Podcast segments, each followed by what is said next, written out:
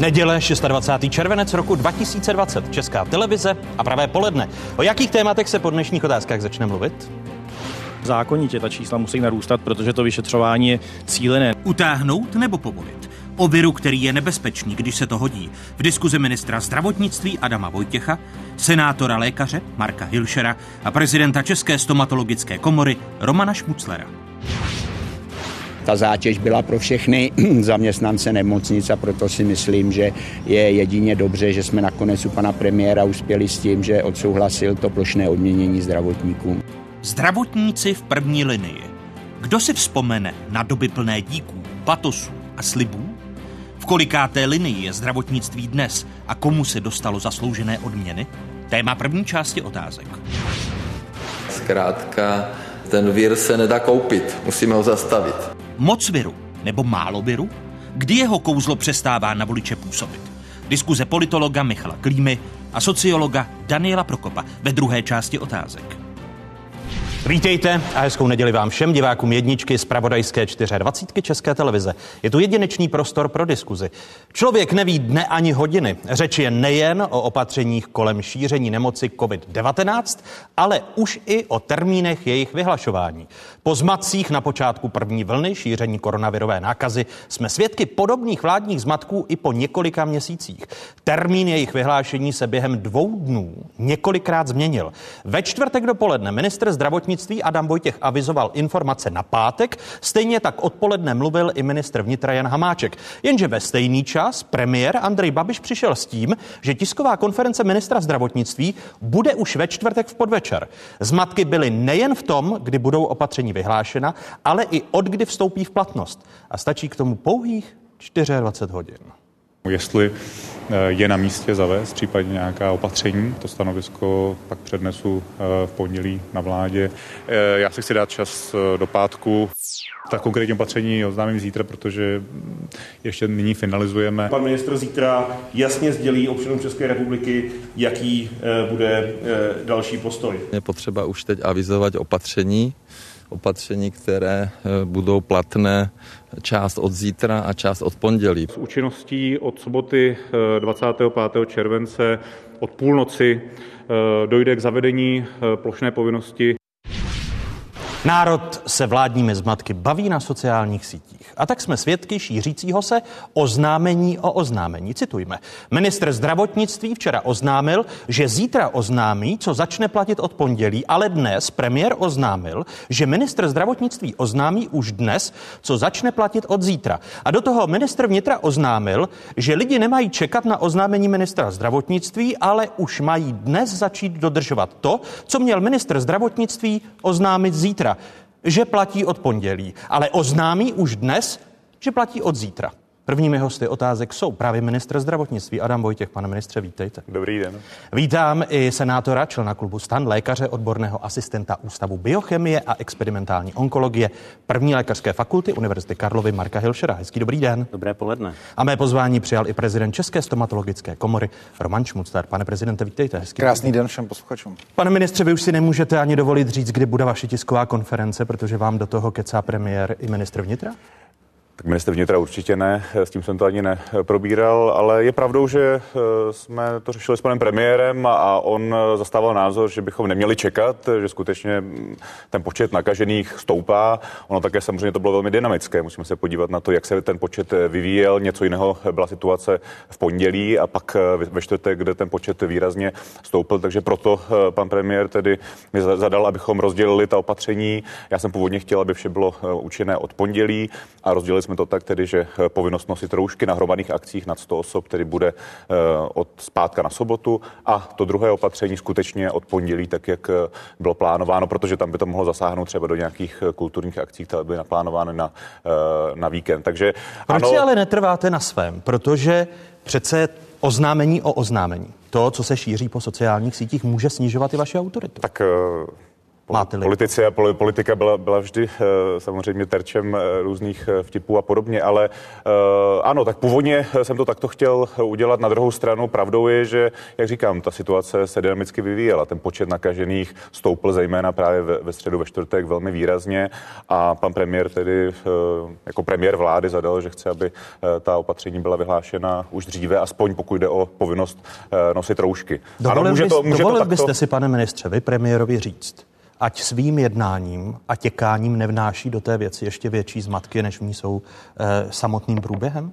Tak jednu, Dovolil věc, byste si to? tak jednu věc jsem říkal, že nechci, aby byla uh, účinná už s pátek nebo zpátka na sobotu a to bylo to uh, snížení počtu lidí na hromadných akcích. To jsem jasně řekl, že musíme udělat až od pondělí, právě proto, že by se mohlo stát to, že jsou nějaké naplánované akce na pátek, na sobotu a organizátoři by je museli rušit. A to tedy pan premiér nakonec uznal, že skutečně bychom to takto rozdělili. Takže ano, uh, diskutujeme o tom s panem premiérem a snažíme se najít nějaký, uh, nějaké kompromisní řešení, ale skutečně třeba toto uh, jsem prosadil, že bude účinné až od pondělí. Uh, neměl by, ale premiér se držet stranou, protože přece ta rozhodnutí, která chcete učinit vy, tak snad by měla vycházet z nějakých odborných analýz, z komunikace s epidemiology či hygieniky. A ne, že do toho vstoupí premiér a řekne si, kdy mají být ta oznámení vyhlášena, nebo dokonce od kdy mají platit. Pravdou je, že samozřejmě primárně to vychází z debaty s epidemiology, ovšem pan premiér v zásadě říkal, že není možné čekat, pokud jde o uh, povinnost nošení roušek, což je preventivní opatření šíření, zabránění šíření té nákazy. A, a on je premiér epidemiolog? Není, ale tak je to premiér, je to předseda vlády a já jsem minister zdravotnictví, takže na druhou stranu... Všichni tedy musíme poslouchat premiéra, i když není epidemiolog. Tak, ale toto není epidemiologie úplně.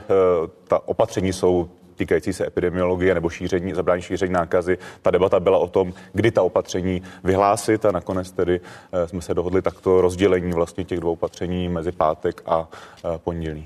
O, o čem, pane senátore a pane prezidente, vypovídá oznámení o oznámení? a tím, čím se baví tento národ. No, já když jsem vás slyšel, tak jsem si vybavil tu scénku Stely Zázvorkové a a myslím Felixe Holcmana včera večer, v neděli večer, že jak tam kupujete. Iva Jančurová. Nebo Iva Jančurová, no. Včera, včera dnes a zítra v sobotu večer, v neděli ráno. Tak, tak, to jsem si dal a těžko jsem se v tom vyznal. Já myslím, že je to o nějaké ukázanosti. Prostě uh, premiér chce něco říct, ministr uh, má povinnost uh, něco říct a, a pan premiér uh, předchází ministra.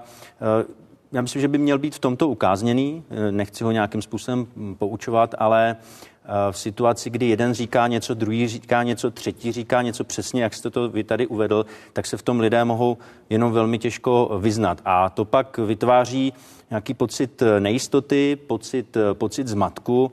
A myslím, že v této situaci, která je poměrně napjatá, tak by měli ti hlavní činitelé naopak vytvářet pocit nějaké jistoty a ten zmatek spíše jako překonávat. A tohle to nesvědčí o tom, že něco je centralizované a že rozhoduje jeden člověk. A podle vás jsou na místě tyto zmatky, eh, které pak vyvolávají spekulace o druhé vlně, eh, o tom, že jsme v ještě horší situaci, než když pandemie nemoci COVID-19 v České republice začínala? Podle vás jako lékaře? Zmatky nejsou nikdy na místě. to je prostě jasné. Zmatky nejsou nikdy na místě a, a je, je třeba to dobře koordinovat. Já tu situaci panu ministrovi nezávidím. On samozřejmě pravděpodobně komunikuje s odborníky, on komunikuje, nebo měl by aspoň s epidemiologií. Eh, on by měl být ten hlavní dnes, který si myslím by měl, eh, protože není krizový štáb, že jo, tak on by měl o těch věcech informovat a uh, u těch ostatních politiků by to mělo být o nějaké ukázněnosti. Jo? Co novináři zeptají, ne, prosím vás, zeptejte se pana ministra, protože on je ten odpovědný. Takhle bych k tomu přistupoval já, ale tak, jak to je, tak to je. No. Roman Čmucar? Já nerozumím politice jako lékař, ale řekl bych, jak to vidím odborně. Čili ta věc je taková, že eh, my bychom měli mít pandemický plán, který epidemiologové pro samou politiku furt ještě na něj nešáhli. Já jsem 12. března to začalo a 16. března byl pandemický plán České republiky pro stomatologii, kterou převzala Evropská unie. Nikdo jiný, nikdo jiný vlastně eh, eh, nebyl bez toho, že by zastavil, všichni ostatní zastavili, Němci, Švýcaři byli hotoví. Česká republika jediná pokračovala dál. Ten plán jsme šestkrát aktualizovali v drobnostech. A minulý týden jsem vydal encykliku, že podle všech informací, co máme v tuhle chvíli, nepochybně počet nakažených je rekordní v České republice, ale počet lidí na JIPech, těch skutečně nemocných, je velmi nízký. To zná, že to onemocnění vůbec eh, jaksi není tak dramatické, jak se zdálo kdysi. Ohrožuje nás tak asi jako chřipková epidemie, či není důvod zavírat stomatologické praxe, ale je důvod, aby všichni dodržovali tento nařízení České stomatologické komory, kde je naprosto přesně psáno, kdo co má dělat. My o té nemoci dneska víme skoro všechno podstatný. Mě překvapilo, když jsem volal na MIT do Bostonu koncem května a oni mi řekli, hele, nejvíc nemocných v Americe bude 3. srpna. Mně to v té chvíli přišlo jako absurdní. Jo. A, a nejvíc jakoby nových případů budeme mít v poslední třetině jako července. Teď, teď se zdá, že to tak jakoby je. Čili dá se poměrně velmi dobře predikovat, jak to onemocnění půjde, co máme udělat, aby se nám to nesešlo na podzim s chřipkou. Je to velmi exaktní věc. My, my lékaři... A jinými slovy, vám chybí pandemický plán pro celou Českou? Tady, tady to má vypadat tak, že premiérovi do toho opravdu nic není. Jo? Měl by se vyjadřovat základní eh, věci, věci politické, tomu neberem ale, ale má to řídit hlavní hygieny, který podléhá určitým způsobem ministru zdravotnictví. To bychom se měli naučit, že už ne takový ty východoevropský maníry, že prostě někdo má silný slova a něco řekne, ale tak jako v uvozovkách hloupě, jako ty Němci, Britové, Američani. Prostě jasný mít plán, podle toho jedem. Máme naprosto skvělou hlavní Nevím, hygieničku. Když se člověk podívá na ne, ne, oni, jedou, Trumpa, oni, ne, oni, mají vidí, nějaký jasný oni plán. vědí přesně, co dělají. Teď odlišme tu politiku a odlišme to, že ví, ví CDC přesně, co dělá. Jo? A, a my máme hlavní hygieničku, která je vysoce schopná. Eh, Ta strategie České republiky je vynikající. Ve světě, když se o tom bavíme, co dělá Česká republika, tak kdo není hloupý, tak ví, co Česká republika kam směřuje. A všichni to obdivují, čili buďme na to hrdí. A moc bych prosil, aby politici, já tomu rozumím, ale aby se do toho míchali co nejmí, nejmí improvizovali. A určitě eh, třeba hlavní hygienik ve Spojených státech je admirál. Jo. A někdo by si jako nedovolil se k němu chovat nějak přehlíživě. Tady hlavní hygieničku, kde kdo vystupuje, mluví o té epidemii, hlavní hygienička mluví relativně málo, přitom je to, to je ten epidemiolog, to je ten člověk schopný to řídit. To samý je minister zdravotnictví. A takhle pojďme, pojďme dodržovat štábní kulturu. Jestli, jestli bych takhle mohl za sebe, děkuji. Pane ministře, že nám chybí pandemický plán a na něm by se mělo pracovat a nikoli tyto, tyto zmatky, které jsem popisoval v úvodu. Tak musím souhlasit s panem eh, prezidentem v tom, že skutečně tato celá situace s COVID-19 eh, je specifická v tom, že se k tomu každý vyjadřuje. Každý a často lidé, kteří o tom neví absolutně nic. Ale jsou velmi hlasití a zejména většinou ti, kteří o tom neví vůbec nic, tak jsou nejhlasitější eh, na různých Twitterech a podobně. Takže s tím souhlasím a myslím si, že bychom to skutečně měli držet více v té odborné rovině. My se o to snažíme, já si myslím, že nejsem ten, který říká, že situace je alarmující, že, že se něco děje zásadního, protože se nic zásadního neděje. Prostě máme tady počet eh, nakažených poměrně vysoký, to je pravdou, ale z hlediska počtu hospitalizovaných, z hlediska počtu těžkých případů, ta situace je naprosto nesrovnatelná s tím, co tady bylo V březnu, v dubnu. V březnu, v dubnu. A to je prostě něco, co musí všichni slyšet. Prostě nemůžeme. Proto označovat- není na místě návrh na to- svolávání ústředního v krizového žádném případě, v žádném případě, prostě ta situace je úplně jiná. A ano, máme tady hodně pozitivních, ale ten, to, ta zátěž pro systém zdravotnictví je zcela minimální. V Praze máme aktuálně jednoho pacienta na jednotné intenzivní péče eh, v, na Bulovce. A toto je nějaká krize? To skutečně krize není, takže to je třeba, aby lidé věděli. Nepodceňovali tu nemoc, byli zodpovědní, byli obezřetní, ale nevyvolávejme, nevyvolávejme tady jako pan eh, vicepremiér Hamáček, že situace je alarmující a musíme eh, mluvit o mimořádném stavu a podobně. Skutečně tak to není. A pokud jde o ten pandemický plán, já zítra pořádám tiskovou konferenci, ještě před vládou, pořádám tiskovou konferenci v 11.30, kde oznámíme vlastně systém určitých pohotovostních stupňů. Eh, Ty pohotovostní stupně eh, budou tři a eh, kromě stupně nula, kdy vlastně ta nemoc tady není samozřejmě a šíří se třeba jenom v zahraničí, takže musíme dělat nějaká opatření, abychom zabránili jejímu zavlečení do České republiky, ale ty stupně budou podle síly komunitního šíření. Děláme na tom skutečně s epidemiology, s ÚZISem, s dalšími. ÚZIS dneska má data, kde je schopen skutečně škálovat riziko každý den šíření té nemoci. Ta data, Říkáte, která že půjde dnes- o tři stupně, Ano. pro nás lajky barevně červená, oranžová Zelená, a zelená. přesně tak, semafor a my, a my a jsme každému teď, tomu- A my jsme teď v jaké fázi? Uh, ono, eh, ty stupně my chceme řešit eh, na úrovni regionu, protože ta situace skutečně není všude stejná. Pokud máme Karlovarský kraj, kde máme asi dva záchyty za týden, a pak máme, já nevím, dneska Prahu, kde ta situace je horší, nebo Moravskoslezský kraj, tam se ta situace ale objektivně sklidňuje, to je zkrátka objektivní fakt. Situace v Moravskoslezském kraji se zvládla i v rámci Karvinska. Jaká barva by teď svítila pro Moravskoslezský kraj na semaforu? Tak eh, pravděpodobně, ale my to ještě budeme kalibrovat eh, oranžová eh, v tomto směru. Ale ta opatření, která jsou tam zavedena, tomu odpovídají. To znamená, u těch opatření bude jednak, co mají dělat orgány ochrany veřejného zdraví, jaká zavést opatření, nošení roušek a podobně, nějaká, nějaká omezení.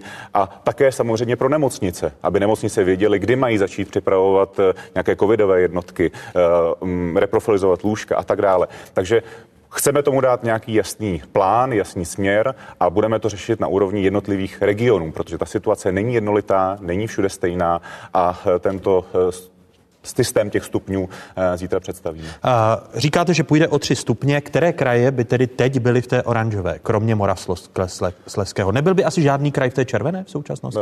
V současnosti nikoliv, ale určitě v té oranžové blíží se tam určitě Praha, byť ono je to Ono to není jenom otázka počtu nakažených. My sledujeme dneska eh, zásah rizikových skupin, se- 65 plus, 75 plus, sledujeme počty hospitalizovaných a podobně. Takže nemůžeme vycházet jenom z těch holých čísel, což mm, jsem už trošku na to alergický, že lidé vlastně říkají, kolik, nebo i bohužel novináři, kolik eh, máme nových případů, ale podívejme se skutečně, kolik kde máme hospitalizovaných těžkých případů. A to Pane ministře, tomu- my se, my se na ta data a propo můžeme podívat, kolik je aktuálně v nemocnicích pacientů s COVID-19. Otázkou je, a vy všichni tři víte, že tento pořad od samého března nezveřejňoval a kritizoval zveřejňování těch jednotlivých nárůstů, protože ta data o ničem nevypovídají. Když se podíváme na eh, čísla k pátku. K pátku bylo hospitalizováno 151 lidí s onemocněním COVID-19. 19 z nich, teď už to vidíte, bylo ve vážném stavu a přes eh, 1200 lidí bylo z nemocniční péče už propuštěno. Eh, To znamená, že ta čísla jsou úplně jiná. Jsou nižší, co se týče hospitalizovaných lidí na plicních ventilacích, než tomu bylo eh, právě na začátku té pandemie. Neměl byste vy jako ministr zdravotnictví Eh, protože si- jsou to data z vašich webů. A co dělají novináři, když nemají eh, medicínskou gramotnost? Tak každý den, dvakrát denně eh, stahují data, která vy aktualizujete. Eh, Nezapřičinil jste si ten problém sám? Možná jsme se na sebe trošku učili byč, ale na druhou stranu my jsme chtěli být co nejvíce transparentní.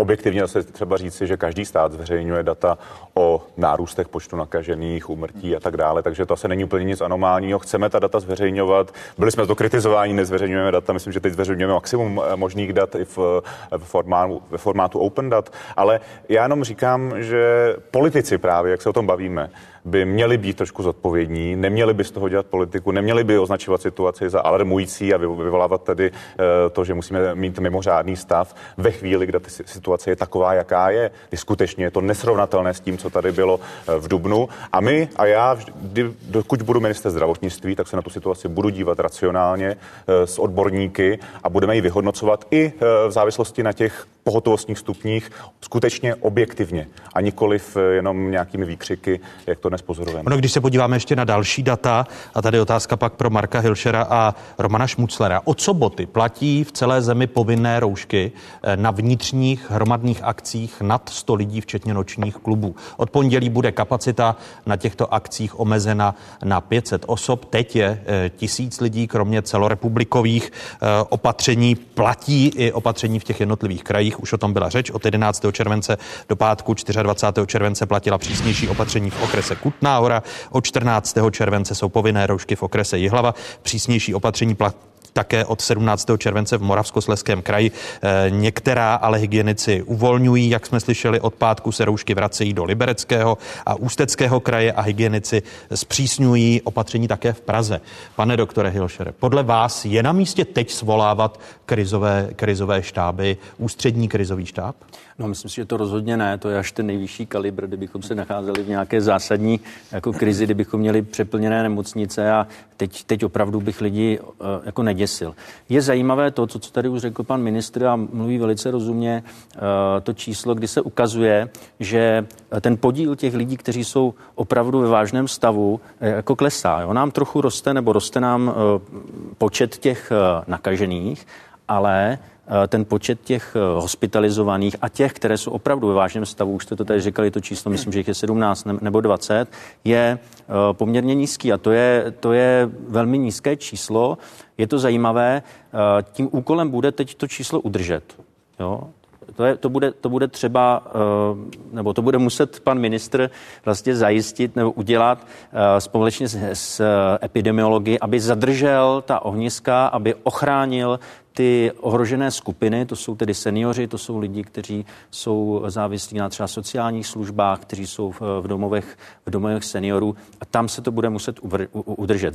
Z medicínského hlediska je také zajímavé, že ten virus eh, většina lidí, eh, nebo většina lidí, zhruba asi 50 nebo 80 eh, nemá příznaky. Jo? Takže to je také třeba mít na paměti. Není to žádná ebola, které bychom se měli eh, nějak jako bát, kde 90% nebo 50% lidí, když dostane, tak, eh, tak zemře. To prostě a není. není. To, ale je ale potřeba... není, není to záměr vlastně politiků. Celou ty hysterii a možná i médií, protože jim roste čtenost, sledovanost, tu hysterii zvyšovat a volat po ustanovování ústředních krizových štábů, eh, omezování volebního práva. Není to tak, že politikům to vyhovuje?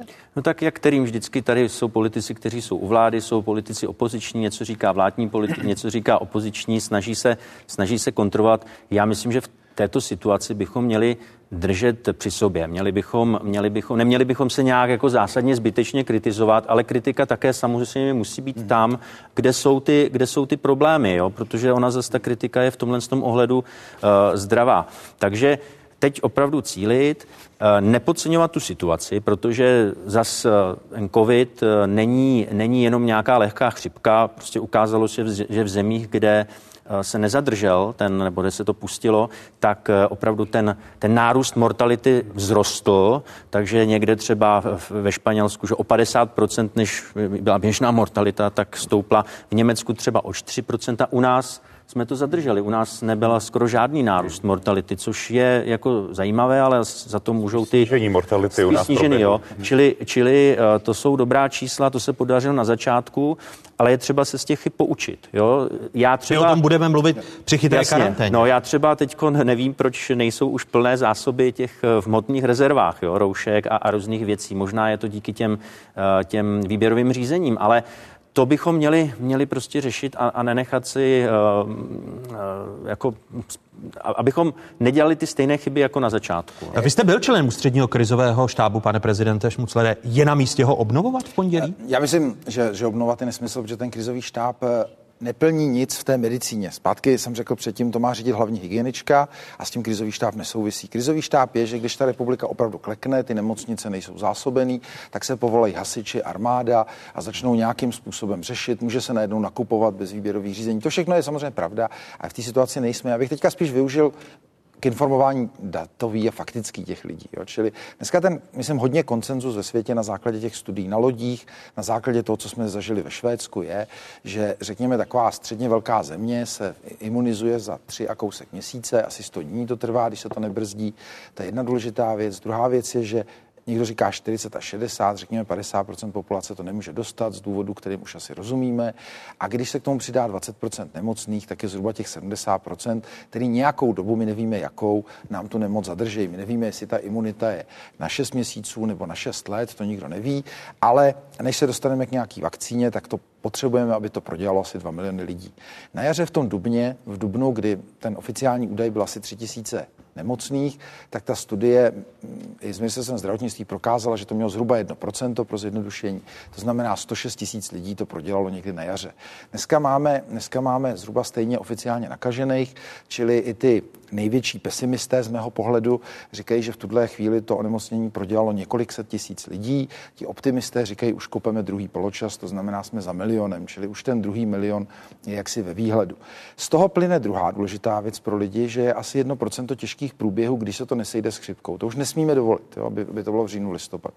Ten těžký průběh je 1% lidí z 2 milionů, to je 20 tisíc lidí. Nějaký už máme za sebou, nějaký nás čekají a to je potřeba si říct, že vlastně všechny ty opatření mají směřovat k tomu, aby těch 20 tisíc tam nepřišlo najednou, ale aby se tam dostalo rozloženě v čase i po krajích, protože ono To samozřejmě... je, to, to, je, to je ten pandemický plán, To je tak pan- jak ho pan ministr tak. představil. Co má- eh, co má tak, vám, vy, tak vám vyhovuje jako Takhle by prezident? mi vyhovoval, protože to je přesně profesionální věc, s tím, že my dneska naštěstí, kromě toho, že nemáme ty jiné virózy, musíme být rozumní, že dneska třeba je ochlazení, prší, čili milion lidí bude mít za dva dny eh, nudly u nosu a určitě nechceme, aby, aby šly miliardy, ani to nejsme schopni otestovat, čili je potřeba těm lidem říct, aby měli rozum. Testovali se lidi na bráně nemocnice, když jsou opravdu nemocní, aby jsme věděli, jestli máme dát tuhle léčbu nebo tam tu léčbu a nemůžeme každou rýmu testovat. My ani nejsme schopni říct, co mají za virus, protože my z kapacitních důvodů ty jiný viry netestujeme, takže my jim neřekneme, který vir to je, my jim jenom řekneme, Jestli to je chřipka nebo- jestli nebo to, ne, ne, to jim neřekneme, jestli je chřipka. My jsme schopni říct, je nebo není na tobě tenhle ten virus, eh, který způsobuje ten covid, ale neřekneme ti, co na tobě vlastně je a jestli máš jiný komplikace, které jsou důležité. Čili tohle jsou počty, kterými potřebujeme dostat. A teď je politický rozhodnutí. Jestli, eh, a já vždycky přirovnávám k autu. To znamená, my jsme jeli, řekněme, na dvojku, na druhý rychlostní stupeň na jaře. Eh, My jsme tady neměli zavřeno, ta epidemie vlastně jakoby pokračovala, my jsme ji hodně brzdili. Teď jedeme na sedmý rychlostní stupeň. Pan premiér rozhodl, že pojedeme na šestý rychlostní stupeň, což je v zásadě jedno, protože ty omezení jsou takový malý. A řekněme, řadě lidí to přinese klid, mají nějaký pocit, tomu psychologicky rozumím. A jenom si musíme naplánovat, aby jsme se do těch dvou milionů lidí dostali prostě někdy do konce září. Jinak bude fakt jako velký malér. A to je opravdu exaktní matematická záležitost pro, já myslím, že třeba pan profesor Dušek je schopen tuhle věc počítat, jsou na to MIT modely, takže nemusíme nic jakoby vymýšlet. A to je to řízení. A pak politici rozhodnou, jestli třeba toho bude víc srpnu nebo víc září, to už je ryze politický rozhodnutí s ohledem na volby. Ale eh, co se týče vědecky, tak my už jako nemáme otázky. My už jako víme, jak to řešit, to je důležité. Pane ministře, eh, krom toho semaforu pro kraje, eh, tak co bude součástí ještě toho pandemického plánu, který představíte zítra? Toto bude ten základ, protože to, tam si myslím, že zkrátka musí být navázáno. Máme tady nějaké riziko a jsou tam ta opatření, ale ta opatření chceme eh, nastavovat eh, třeba i ve vztahu ke ke zdravotnickým zařízením, k sociálním zařízením. To znamená, nebude to pouze o tom obecném opatření nosení roušek, ale chceme vlastně eh, detailně to rozpracovat pak i do těch jednotlivých segmentů, kterých se eh, ta nemoc může, eh, může dotýkat. Jinak pandemický plán jako takový, on hodně vychází i z dat a z doporučení Světové zdravotnické organizace.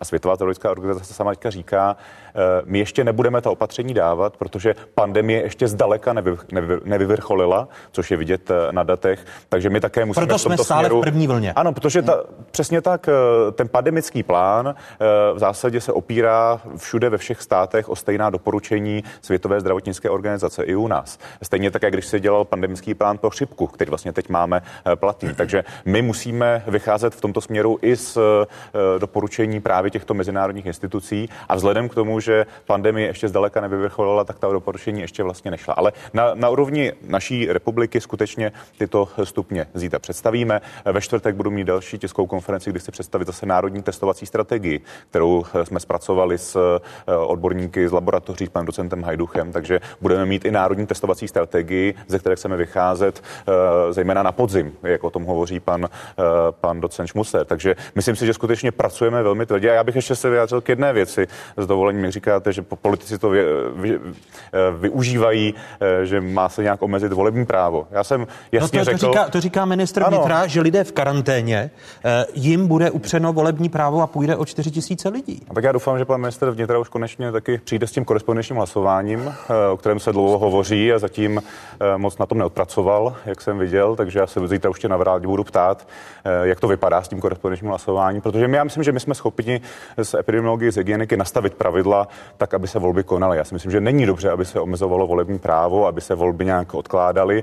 Volby Nepřipustíte základní. jako minister zdravotnictví odklad voleb. Určitě v žádném případě. Myslím si, že k tomu není žádný důvod, ale budu se ptát pana ministra, jak to vypadá s tím korespondenčním hlasováním a jestli už to má dopracováno. On řekne, že eh, nemá na to dostatek času teď, na to korespondenční hlasování. Existují jiné možnosti, aby ku příkladu eh, lidé, kteří budou v karanténě, tak k ním přijela urna. Protože vám fušuje ministr vnitra do zdravotnictví, tak eh, vy se ho zítra chcete ptát, jak zajistí volby. Eh, Co uděláte vy jako minister zdravotnictví pro to, aby lidem v karanténě nebylo upřeno volební právo? Tak pan ministr eh, vnitra požádal o nominaci našich expertů, eh, aby nastavili právě ta pravidla. My je určitě nastavíme a budeme chtít zkrátka, aby to volební právo upřeno nebylo. Ale já znovu říkám, každý tady má nějakou odpovědnost. Každý, kdo, kdo bude v karanténě, tak bude moci volit. Teď vám to konkrétně neřeknu, musíme ta pravidla nastavit. Ono také něco jiného je, když je člověk v izolaci, to znamená je pozitivní, a když je v karanténě, to znamená je to kontakt někoho pozitivního, ale zatím u něj pozitivita projevená nebyla. A takových lidí je samozřejmě mnohem více než těch reálně pozitivních. Takže to všechno musíme zvážit, ale já říkám za nás, budeme dělat maximum pro to, aby se volby mohly řádně uskutečnit, ale na druhou stranu každý tady má nějakou odpovědnost a pan ministr vnitra má odpovědnost za to, aby tady zajistil korespondenční hlasování, o kterém se tady už dlouho hovoří a prostě není to tady vytvořeno. A to není otázka otázka eh, COVID-19, o tom se hovoří už dlouho. Takže pokud pan minister něco kritizuje, tak by také se měl trošku podívat na svoje ministerstvo a zamést si před vlastním Prahem. A co se týče eh, vzniku ústředního krizového štábu, to zítra budete na vládě probírat. Vy říkáte, že ustavení krizového štábu ústředního je nesmysl. Eh, a když po vás ministr vnitra bude chtít, jak zmírníte průběh nemoci COVID-19, když Eh, ministr vnitra právě výši nakažených využívá jako číslo, které je alarmující. Tak co mu na vládě řeknete? Tak já mu řeknu fakta, já mu řeknu data, já mu neřeknu žádné pocity, ale skutečně data, o kterých jste tady hovořil a které máme jasně z úzisu. A my jsme dneska schopni, to jsme vůbec nebyli ani třeba na začátku, ale schopni každý den říci, kolik máme pacientů v lehkém, ve středním, v těžkém stavu, kde jsou hospitalizováni, jestli jsou připojeni na umělé plicní ventilaci. Tato data, protože jsme vytvořili národní dispečing intenzivní péče, který skutečně funguje skvělým způsobem, tak jsme schopni dát každý den.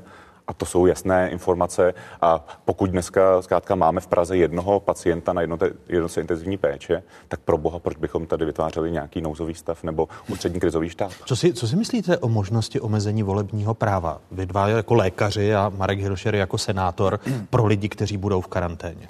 A my jsme teď v Senátu na poslední schůzi přijali k tomuto usnesení, že je nepřijatelné, aby se volební právo tímto způsobem omezovalo.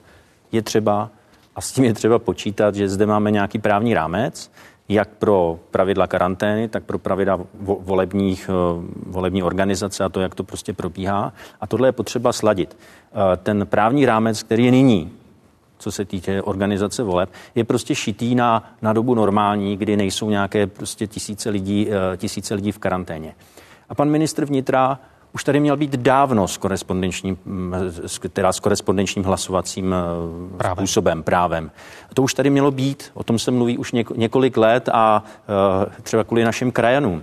A veme si, kdy ta eh, krize začala, a ten zákon není stále, není stále v parlamentu. Takže on už někdy v březnu a ten krizový štáb mohl počítat s tím, že na podzim budou volby, že se ta situace bude nějak vyvíjet, nikdo nevěděl jak. A už v té době, už v té době to měl začít připravovat.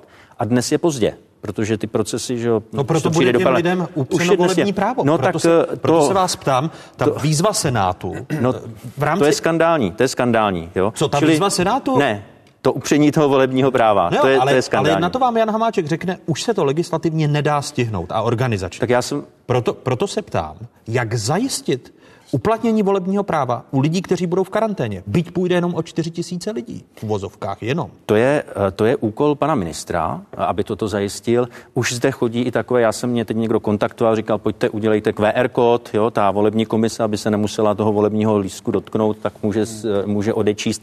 To jsou takové zatím, já bych řekl, úplně nedotažené návrhy, ale lidé už o tom přemýšlí, tak proč o tom nepřemýšlí ministr, ministr vnitra a, a spíš řekne ne, ty lidi nebudou volit. Jo. To je opravdu, bych řekl, skandální a ministr by spíš měl uh, hledat způsoby, jak to půjde, než jak to nepůjde a jak to nebude možné. A není to žádná nová věc. My jsme, ta situace vznikla v březnu, Eh, je to už skoro, já nevím kolik, pět, šest měsíců, jestli, jestli, dobře, jestli dobře počítám.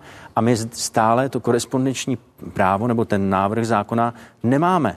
Takže to je chyba pana ministra, na to on měl myslet a to je přesně to je přesně eh, ten moment, kde se prolíná ta medicína s tou, s tou politikou a uh, tady opravdu v tomto, pokud bude nějaká, nějaká mm, velké množství lidí v karanténě a nebudou moci volit, tak v tomto opravdu stát selhal a my se a propo můžeme podívat na země v Evropě, které mají to korespondenční volební právo. to přijde, že se jako ta věc řeší strašně složitě jako legislativně systémově. Nic proti tomu, já nejsem jakoby politik, ale teď je to prostě technický problém. Já jsem taková legrace, že dneska ráno jsem se díval na ruskou televizi, tam bylo zrovna jako velký takový křičení, protože jak bylo to referendum, tak se některým lidem v karanténě jako upřelo to právo, teď nechci řešit Rusko, a tam padla věta, která mě přijde jako geniální. Co jste dělali, že volby jsou vždycky u nás na podzim, když byla ta chřipka, že? Jo, co jste do teďka jako dělali, jak jste to přežili? Že? Já, jsem, já jsem měl několikrát to štěstí, že jsem byl v nemocnici, když byly volby, to musím zorganizovat ty volby vždycky jako službu konající lékař a měl jsem tam lidi třeba s tuberkulózou, tak jako jsme ty lidi volili normálně a to jako docela hnusný onemocnění ve srovnání s nějakým covidem. A je to prostě technická věc, jak se přiblížejí ty lidi eh, k těmhle těm lidem v karanténě, jak tam dají ty lístky a ty lístky se vydezinfikují. To je, to je jednoduchý problém, který není žádná, na to mám x řešení a nepotřebuje na to asi nikdo žádný zákonný opatření, jenom se ty lidi oblíknou a, a pak se vydezinfikují ty lístky, tečka. Čili, čili já myslím, že se nemusí měnit zákony z pohledu lékaře. Teda, jo.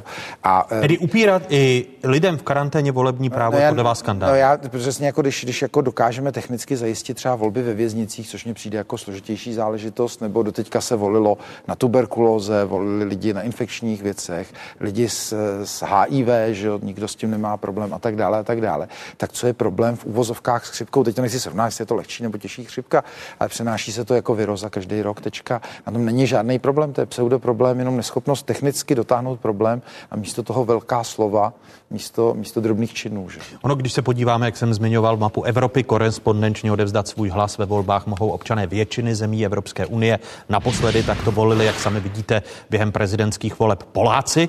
Týká se to i zbytku našich sousedů Slovenska, Německa, Rakouska. Tuto možnost naopak nemají eh, krom obyvatel České republiky, ku příkladu občané Kypru, Řecka, Malty či Bulharska. Eh, pane ministře, když vy chcete tuto věc nastolit na vládě, je možné, když jste tady slyšel slova dvou lékařů, uskutečnit ty volby tak, aniž by se nějak měnila legislativa, aby lidem, kteří budou v karanténě, nebylo upřeno volební právo?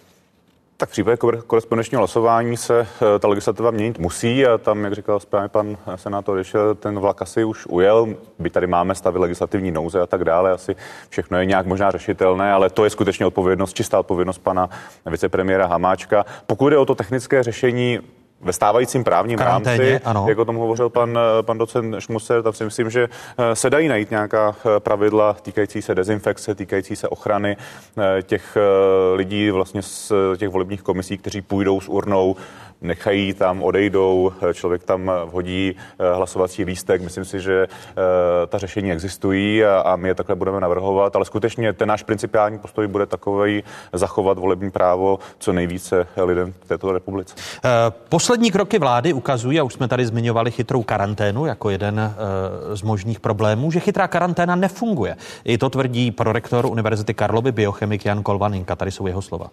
Já si myslím, že ta plošná opatření jsou vlastně trochu přiznáním toho, že se nám ta chytrá karanténa nepovedla, že se nám nedaří dost rychle testovat, což úplně nechápu, jak je to možné, protože technické možnosti na to máme, že se nám nepo, nedaří dost správně trasovat a tím pádem musíme dělat ta nepříliš chytrá, ale účinná plošná opatření. Myslím si, že to je velmi špatně a že po šesti měsících od eh, doby, kdy už ten virus známe, bychom měli být dál.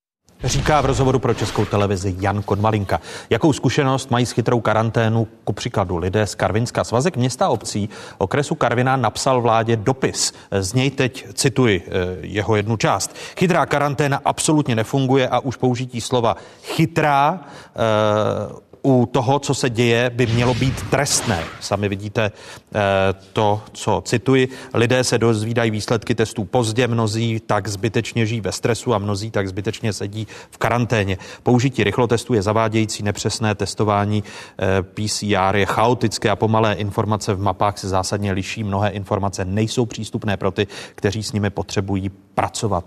Eh, konec citace. Pane ministře, vnímáte, že tato kritika eh, vašeho rezortu je na místě?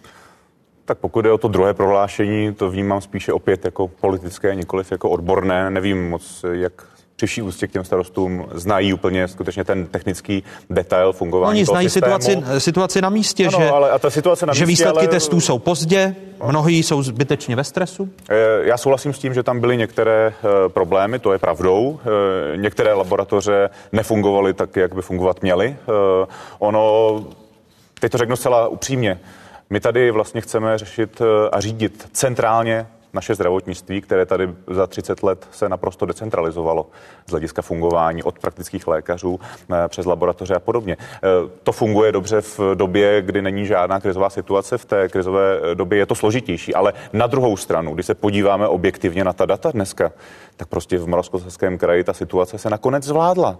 Prostě tam odeznívá ta epidemie, OKD je vyhlas, vyhaslé ohnisko, skutečně ten počet těch případů tam teď skutečně v této době klesá. Máme narůsty v Praze, dány tím jedním klubem, ale já si nemyslím, že se můžeme bavit o nějakém selhání ve chvíli, kdy prostě jsme v tom kraji přes všechny ty komplikace a určitě tam je spousta věcí ještě k dopracování. Eh, my jsme jasně řekli, že chceme pracovat na té chytré karanténě do eh, září. Bohužel ta situace se ukazuje, že už to vyžaduje řešení teď. Děláme na tom, ale nemůžeme se bavit o tom, že nějak systém selhal nebo něco podobného. To bychom měli eh, ty nárůsty o poznání větší. Takže vy, bude, vy budete průběh chytré karantény, když si teď připomeneme spot ministerstva zdravotnictví a skutečný uh, průběh toho, jak chytrá karanténa funguje, tak tady máme srovnání. Chytrá karanténa Návrat k normálnímu životu. Já mám občas pocit, že rezort zdravotnictví se vlastně tváří, jako kdyby se jich to moc netýkalo. Jak to celé funguje? Chytrá karanténa funguje. Tady to je. Byl jsem pozitivně testován. I hned mě kontaktuje hygienik. Na hygienu se bohužel jsou zavalení, nedá se tam moc dovolat. Společně s hygienikem se pokusím vzpomenout na všechny lidi, se kterými jsem byl v kontaktu za posledních pět dní. Teďka všichni jsou epidemiologové. Vytvořím vzpomínkovou mapu míst, kde jsem se pohyboval. Epidemiologové často volí variantu i když není potřeba, tak rovnou pokračují v rozhovoru bez toho, aby se vzpomínková mapa vygenerovala. Sestavím seznam lidí, se kterými jsem byl v kontaktu. Vlastně poskytnu, v kterých nákupních centrech jsem byl nebo obchodech. A to je celá chytrost. Spolupráce má smysl. Co tady v Moravskoslezském kraji nesa, nezafungovalo, byla ta komunikace. Chytrá karanténa, návrat k normálnímu životu. A do toho premiér eh, se schází s odborníky, kteří na vás převedli tu chytrou karanténu, kteří mu ve středu podle seznamu zpráv eh, jasně řekli, že jsou přetížené laboratoře, že hygienici nejsou schopní nebo hygieničky pracovat eh, právě s tou elektronickou formou komunikace. Vy tedy nepřipouštíte, že chytrá karanténa, tak jak jste nám ji představili v květnu v tom vládním spotu, je mýtus? To určitě ne, protože myslím si, že skutečně ty nástroje, které tam jsou, daktela, sledování vůbec eh, těch informací elektronicky, kdy dneska jsme byli schopni třeba v rámci krajské hygienické stanice Moravského kraje napojit během pár hodin ostatní eh, krajské hygienické stanice do toho systému a navolávali ty kontakty z, ze Zlína, z Karlových varů. To vůbec eh, předtím možné nebylo. Já říkám, že tam jsou určitě ještě rezervy, na kterých musíme pracovat, z hlediska zejména fungování laboratoří, tak aby se rychle testovalo, aby někde takzvaně nesušili ty vzorky a podobně. Takže to je pravda pravdou. My Připouštíte chceme... tady nedostatečnou testovací kapacitu jako slabé místo chytré karantény? To není testovací kapacita, to je spíše fungování těch některých laboratoří. Proto také chceme, abychom vytvořili páteřní síť laboratoří, které budou skutečně testovat od pondělí do neděle, budou funkční a nebude se stávat to, co se stalo třeba v Moravskoslezském kraji, kdy laboratoř v pátek přijme vzorky a na prodloužený víkend si udělá volno a ty vzorky se otestují až v úterý. A to je státní laboratoř? Ne, to byla soukromá laboratoř a bohužel ten systém takto, takto funguje a to musíme uh, eliminovat, uh, toto se zkrátka nesmí stávat. No ale to privatizátoři zdravotnictví a lidé, uh, miliardáři, kteří uh, investují do zdravotnictví, včetně pana premiéra, tak tlačili na to, aby ty výhodné části zdravotnictví právě byly privatizovány.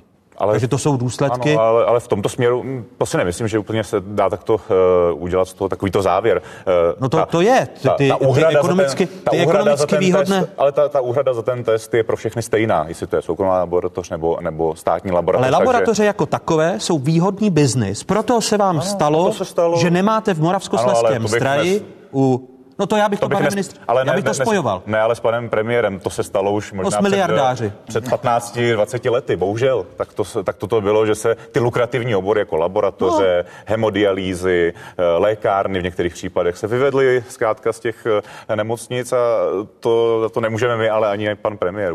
Se to musím říct, že není. No jako podnikatel za to může, nebo respektive těží, těží, z, toho, těží z toho systému. Ne. Eh, chytrá karanténa funguje podle vás, pane prezidente Šmuclere? Já myslím, že ta koncepce chytré karantény vznikla pro jiné onemocnění. Já často mluvím s ajťáky, kteří jsou za ní a snažím se jim vysvětlit medicínský rozdíl mezi SARSem, MERSem a COVIDem. Jo? Čili ty onemocnění, co byly předtím, koronavirová, eh, tak se podařilo nějakým způsobem vytlačit z důvodu že jsme si o tom dlouho povídali. A ta idea, eh, která je za tou chytrou karanténou, je, že my to onemocnění vymítíme, to znamená, budeme tak jako výborně trasovat, až to vyřešíme. Ale ve chvíli, kdy má, kdy má za tři dny se nám může stát, jak je pokles teplot, že bude mít milion lidí nudli u nosu, tak končíme fyzicky, protože není testovací kapacita, nemůže být. A je otázka, jestli má smysl zaplatit milion testů ten den, i kdyby jsme byli schopni technicky udělat. Jestli to má smysl dotrasovat, jo? Čili, čili eh, to, je, to je otázka, že tohle asi celý bylo vymyšlené na nějakou jinou nemoc.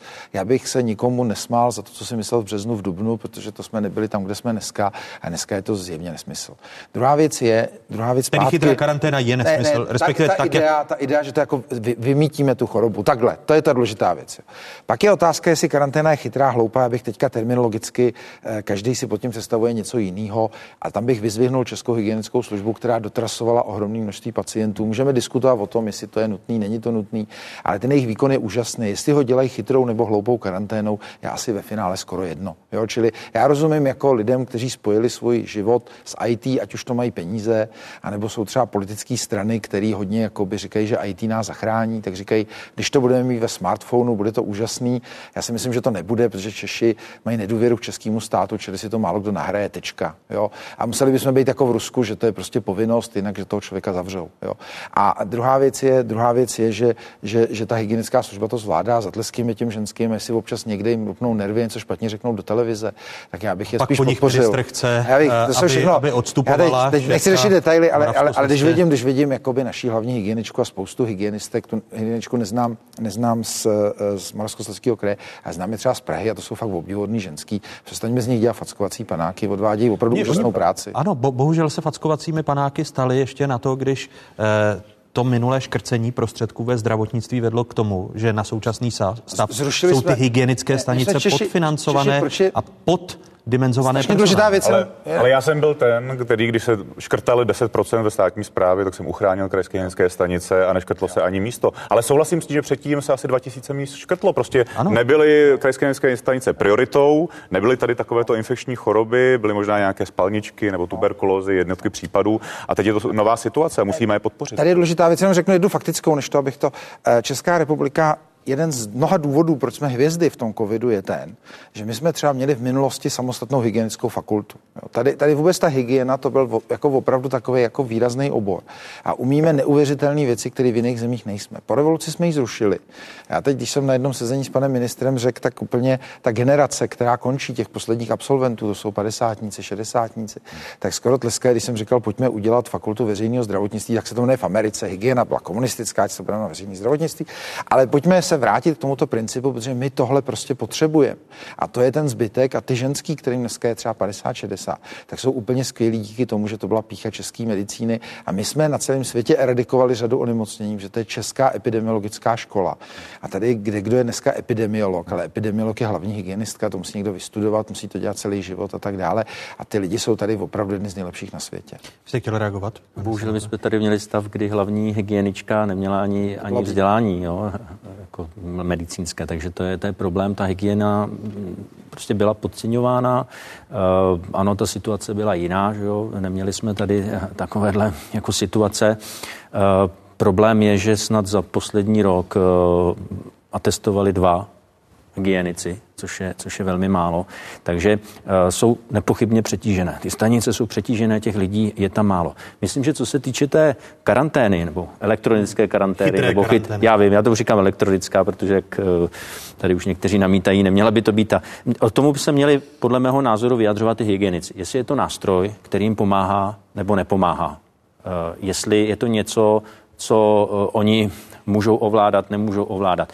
To já jako přesně nevím. Někde se říká, že se, že se to moc jako nevyužívá a tam je potřeba tohle nějakým způsobem zhodnotit a ptát se, ptát se jich. Funguje to? Pomáhá vám ten nástroj? Protože to má být nástroj především pro ně. Jo? Přijde pacient nebo přijde někdo, kdo je podezřelý eh, na onemocnění, eh, oni mají mít ten nástroj a mají ho nějakým způsobem používat. Já bych se ale ještě chtěl s dovolením vrátit eh, k té situaci v Karviné.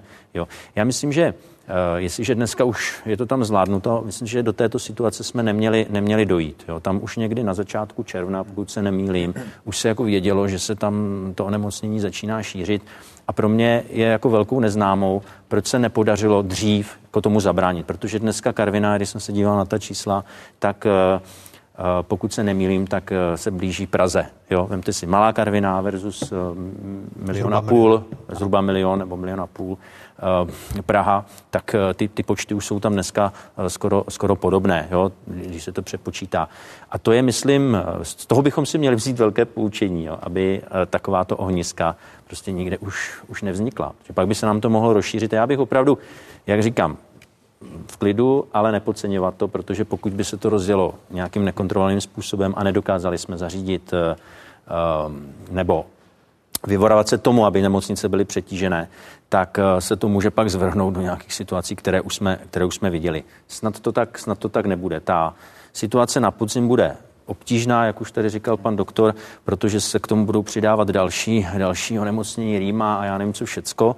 Ale já si ale myslím, že by mělo být zařízeno to testování, že by mělo být co nejvíce testování eh, a bohužel, to už se tady také zmínilo, dnes nemáme síť státních laboratoří, které by mohly fungovat. Jak jste správně Dostat, řekl, dostatečně větši, hustou, tak, ano. dneska, Když jak, budeme... jste, jak jste dobře řekl, bylo zprivatizováno eh, a teď jsme v podstatě na holičkách, protože když se někdo rozhodne, tak eh, testovat třeba nebude nebo odjede na ten prodloužený víkend, což by se u těch státních laboratoří nemohlo stát. Takže základní síť by tady měla být, neměly by se ty lukrativní věci jako vyprodávat, Jo, a to ale platí i, i v dalších eh, oborech medicíny, kdy vidíte, že privátní nemocnice, soukromé nemocnice eh, vlastně si udrželi jenom nějaké ty základní věci, na kterých, na kterých se vydělává, ale interny a, a chirurgie prostě pouští. Ale to už se dostáváme do, jiný, ono to, ono to, do, do, ono do, jiné, do jiné oblasti. Senátore, a propos souvisí, protože když zde byl minister zdravotnictví v jednom z předchozích pořadů, tak říkal, že výrazně navýší počet zaměstnanců právě hygienických stanic.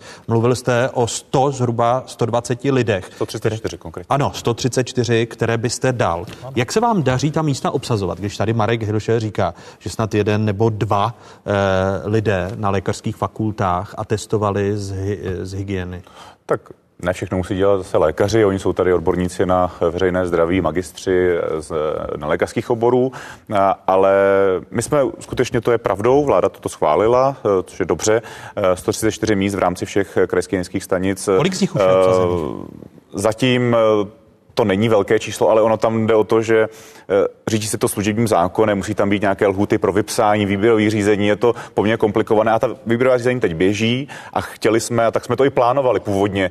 To, že tady teď samozřejmě ta situace je složitá, to jsme nepředpokládali v době, kdy jsme plánovali to, eh, to nabírání těch lidí, takže Kolik z těch 134 míst je teď eh, V tuto chvíli je asi zhruba pět, eh, pět míst, které jsou už obsazeny, ale ta výběrová řízení běží. Oni nejsou ukončena, probíhají pohovory, takže ono je to cíleno skutečně na A začátek zájem srpna. je, to znamená, myslíte, že se naplní t- těch 134 V některých míst? případech je, v některých eh, případech bohužel, kde, kde to bude bohužel, bohužel není. Uh, tak někde je skutečně problém najít lékaře na to dané, dané místo. Včera jsem mluvil s ředitelem krajské hygienické stanice na Vysočině, kde samozřejmě teď je také trošku komplikovanější situace a on mi říkal, že právě vypsal na lékaře a bohužel se mu mu tam eh, nikdo, nikdo nepřihlásil. Ale na druhou stranu na ty ostatní místa eh, ty máš obsazené, ale to není o tom, já bych zase nerad, aby bylo v titulkách, že se 134 míst je obsazeno pět. Ta výběrová řízení teď běží, jsou tam nějaké lhuty, probíhají pohovory, takže vyhodnotíme si to někdy na začátku srpna, jak jsme byli úspěšní, kolik jsme těch míst obsadili. No, no kdyby, kdybyste obsadil jenom pět míst a, a mělo to tento uh, trend, tak byste to obsazoval 125 let, uh, ta, ta, ta, ta no, ale to je služební zákon, no se omlouvám. My tam nemůžeme s tím nic udělat, uh, tam ty lhuty jsou dány. Jestli mohu k tomu obecně. Ano. Obecně se tady ukazuje, že strašně důležité, aby ten stát udržoval systémy, které se třeba v normálních eh, dobách zdají jako možná zbytečné, ale ono se pak v těch krizových dobách ukáže, že je potřebujeme. Takže je třeba je, je platit, je třeba je, je financovat. Pokud je zredukujeme, tak se ukáže v případě hygieny, eh, jak to, jak to dopadne. A to samé je zdravotnictví. A tady se ukazuje, jak je strašně důležitý pracovat o o lidi, o lidské zdroje, jo, protože pak, když je nemáte, tak je ze dne na den nezískáte. A v tomhle tom je to velice těžká situace, já to panu ministru eh, prostě nezávidím, on to nemůže vyřešit eh, ze dne na den, eh, ale je potřeba opravdu pečovat o lidi, o zdravotníky, je třeba je fakt dobře zaplatit, protože pak se ukáže, že najednou, najednou chybí. Jo, a zaplať, a zaplať pán Bůh. Pane, za, pane senátore, my o tom budeme mluvit uh, záhy, jestli uh, jednorázově ohodnotit lidi v té takzvaně první linii nebo, nebo všechny. Ale zajímá mě jedna věc, protože v souvislosti s uh, tou takzvaně chytrou karanténou a neschopností uh, ministra zdravotnictví tady opakovaně uh, prezident České lékařské komory Milan Kubek uh, volá potom, že Adam Vojtěch selhává a cituji, uh, proto by měl premiér Andrej Babiš převzít přímou odpovědnost odpovědnost a řídit eh, rezort, rezort zdravotnictví. Je podle vás jako opozičního senátora taková výzva na místě, eh, že by měl Adam Vojtěch rezignovat kvůli své neschopnosti a rezort by měl převzít eh, pan premiér? Nebo se v tom osobně angažovat? Já bych radši nechal pana Vojtěcha, aby pracoval na tom, co už je rozpracováno. A já si myslím, že pan ministr není, není neschopný, to je docela laciná kritika. Ty problémy jsou uh, a nechme, nechme, ho, nechme ho v tomto ohledu pracovat. Jo? Já, já si nemyslím, že, že, že toto jsou do, Na dobrá slova. Tedy, a, a už jsme tady měli, už jsme tady, už máme tady jednoho superministra, jo, který řídí dvě ministerstva. Ukazuje se, že jsou to, že jsou to velké problémy v době uh, opravdu výjimečné. Jeden ministr řídí uh, ministerstvo průmyslu a obchodu, zatím uh, a za, uh, k tomu ještě řídí ministerstvo dopravy. Teď vidíme, co se děje na, na železnicích. Prosím, toto už neopakujme. Já jsem teď řekl na Senátu, že to je hazard, že, to je, že jsou to experimenty, kdy jeden člověk řídí dvě ministerstva. Nedokážu si představit, že by premiér teď řídil ministerstvo uh, zdravotnictví. To, to, to. Vy, vy jste prezidentem druhé lékařské komory, a to stomatologické komory. Pane prezidente, jak vnímáte výzvu Milana Kupka, že by premiér měl převzít odpovědnost za rezort zdravotnictví, protože Adam Vojtěch je neschopný? My stomatologická komora, já teď nechci, aby to bylo v konfliktu, jsme, myslím, jako hodně dál v nějakém směřování, že jsme kompaktní. Teď nechci na lékařskou komoru mluvit, že ta se liší spousty jako znaků, nechci ji kritizovat, ale my třeba díky své kompaktnosti máme cíl co nejrychleji se stát komorou jako Eh, stát, který je nám historicky nejblíž, a to jsou Rakušáci a Němci, protože my jsme spolu tu komoru zakládali lékařskou. A, eh, Vraťte se prosím k té otázce. Ne, ne, a teď vám chci přesně odpovědět. A, a souvislosti té věci je, že od nás se očekává, že my řešíme exaktní kvalitu medicíny a my bychom rádi do budoucna neřešili peníze, neřešili politiku, a prezidentovi, myslím, lékařské komory až na naprosto výjimečný situace, totálního flagrantního selhání, není nic do toho, kdo je minister zdravotnictví. A minister zdravotnictví není nic do toho, kde je šéfem komory. Jo, to, tyhle ty věci bychom si měli jako nastavit, že každý má svoji úlohu, dělá svůj píseček, ten dělá co nejlíp, to už jsme tady měli ve volbách jiných věcí. A za každý by mělo mluvit, co udělá ve svém oboru a míň by měl řešit, co ten druhý dělá špatně.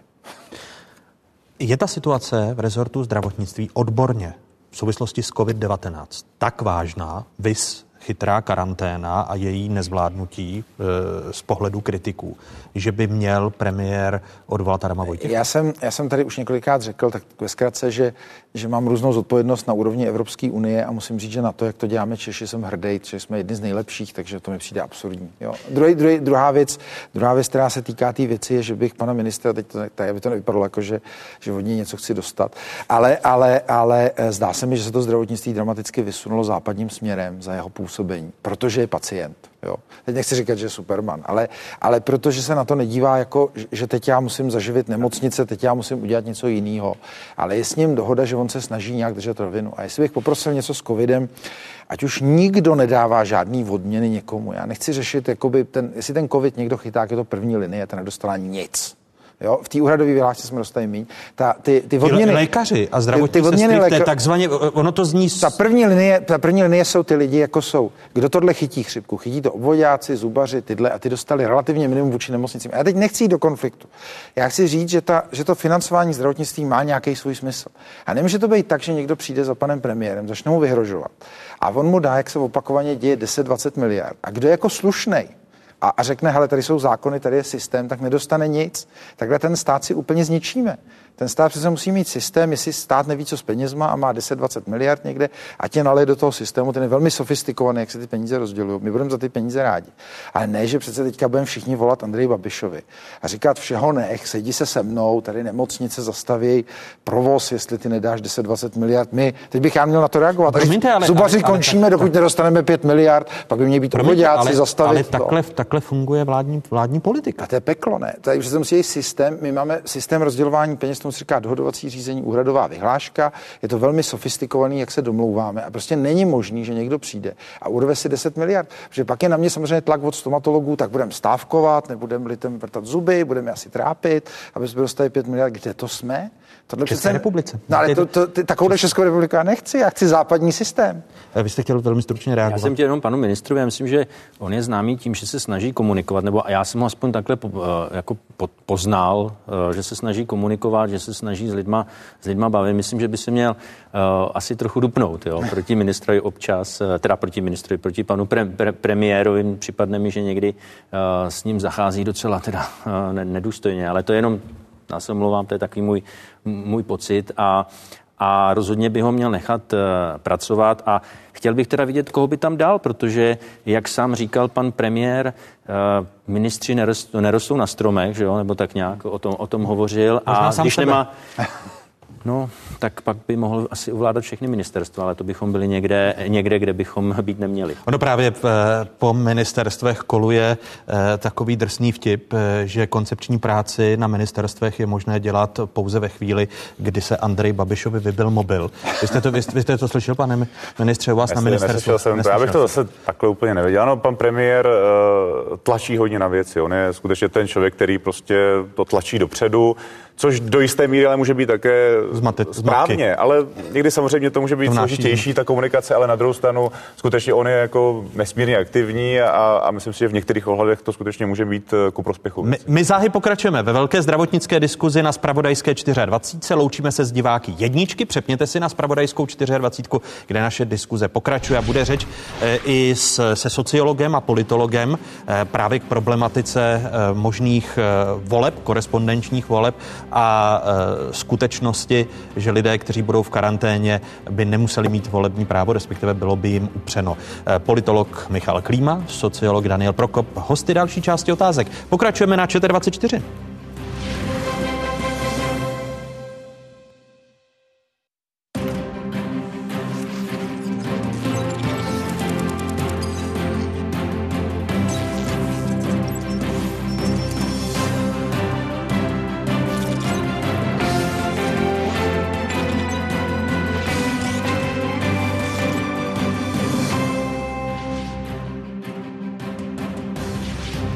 Jste na správné adrese, tady je Spravodajská jednička v zemi, tady je ČT24. O jakých tématech se po dnešních otázkách začne mluvit? V rámci Karim COVID jsme tady zbudovali 20 lůžek pro ventilované pacienty s diagnózou COVID-19. Bílé pláště a černé díry.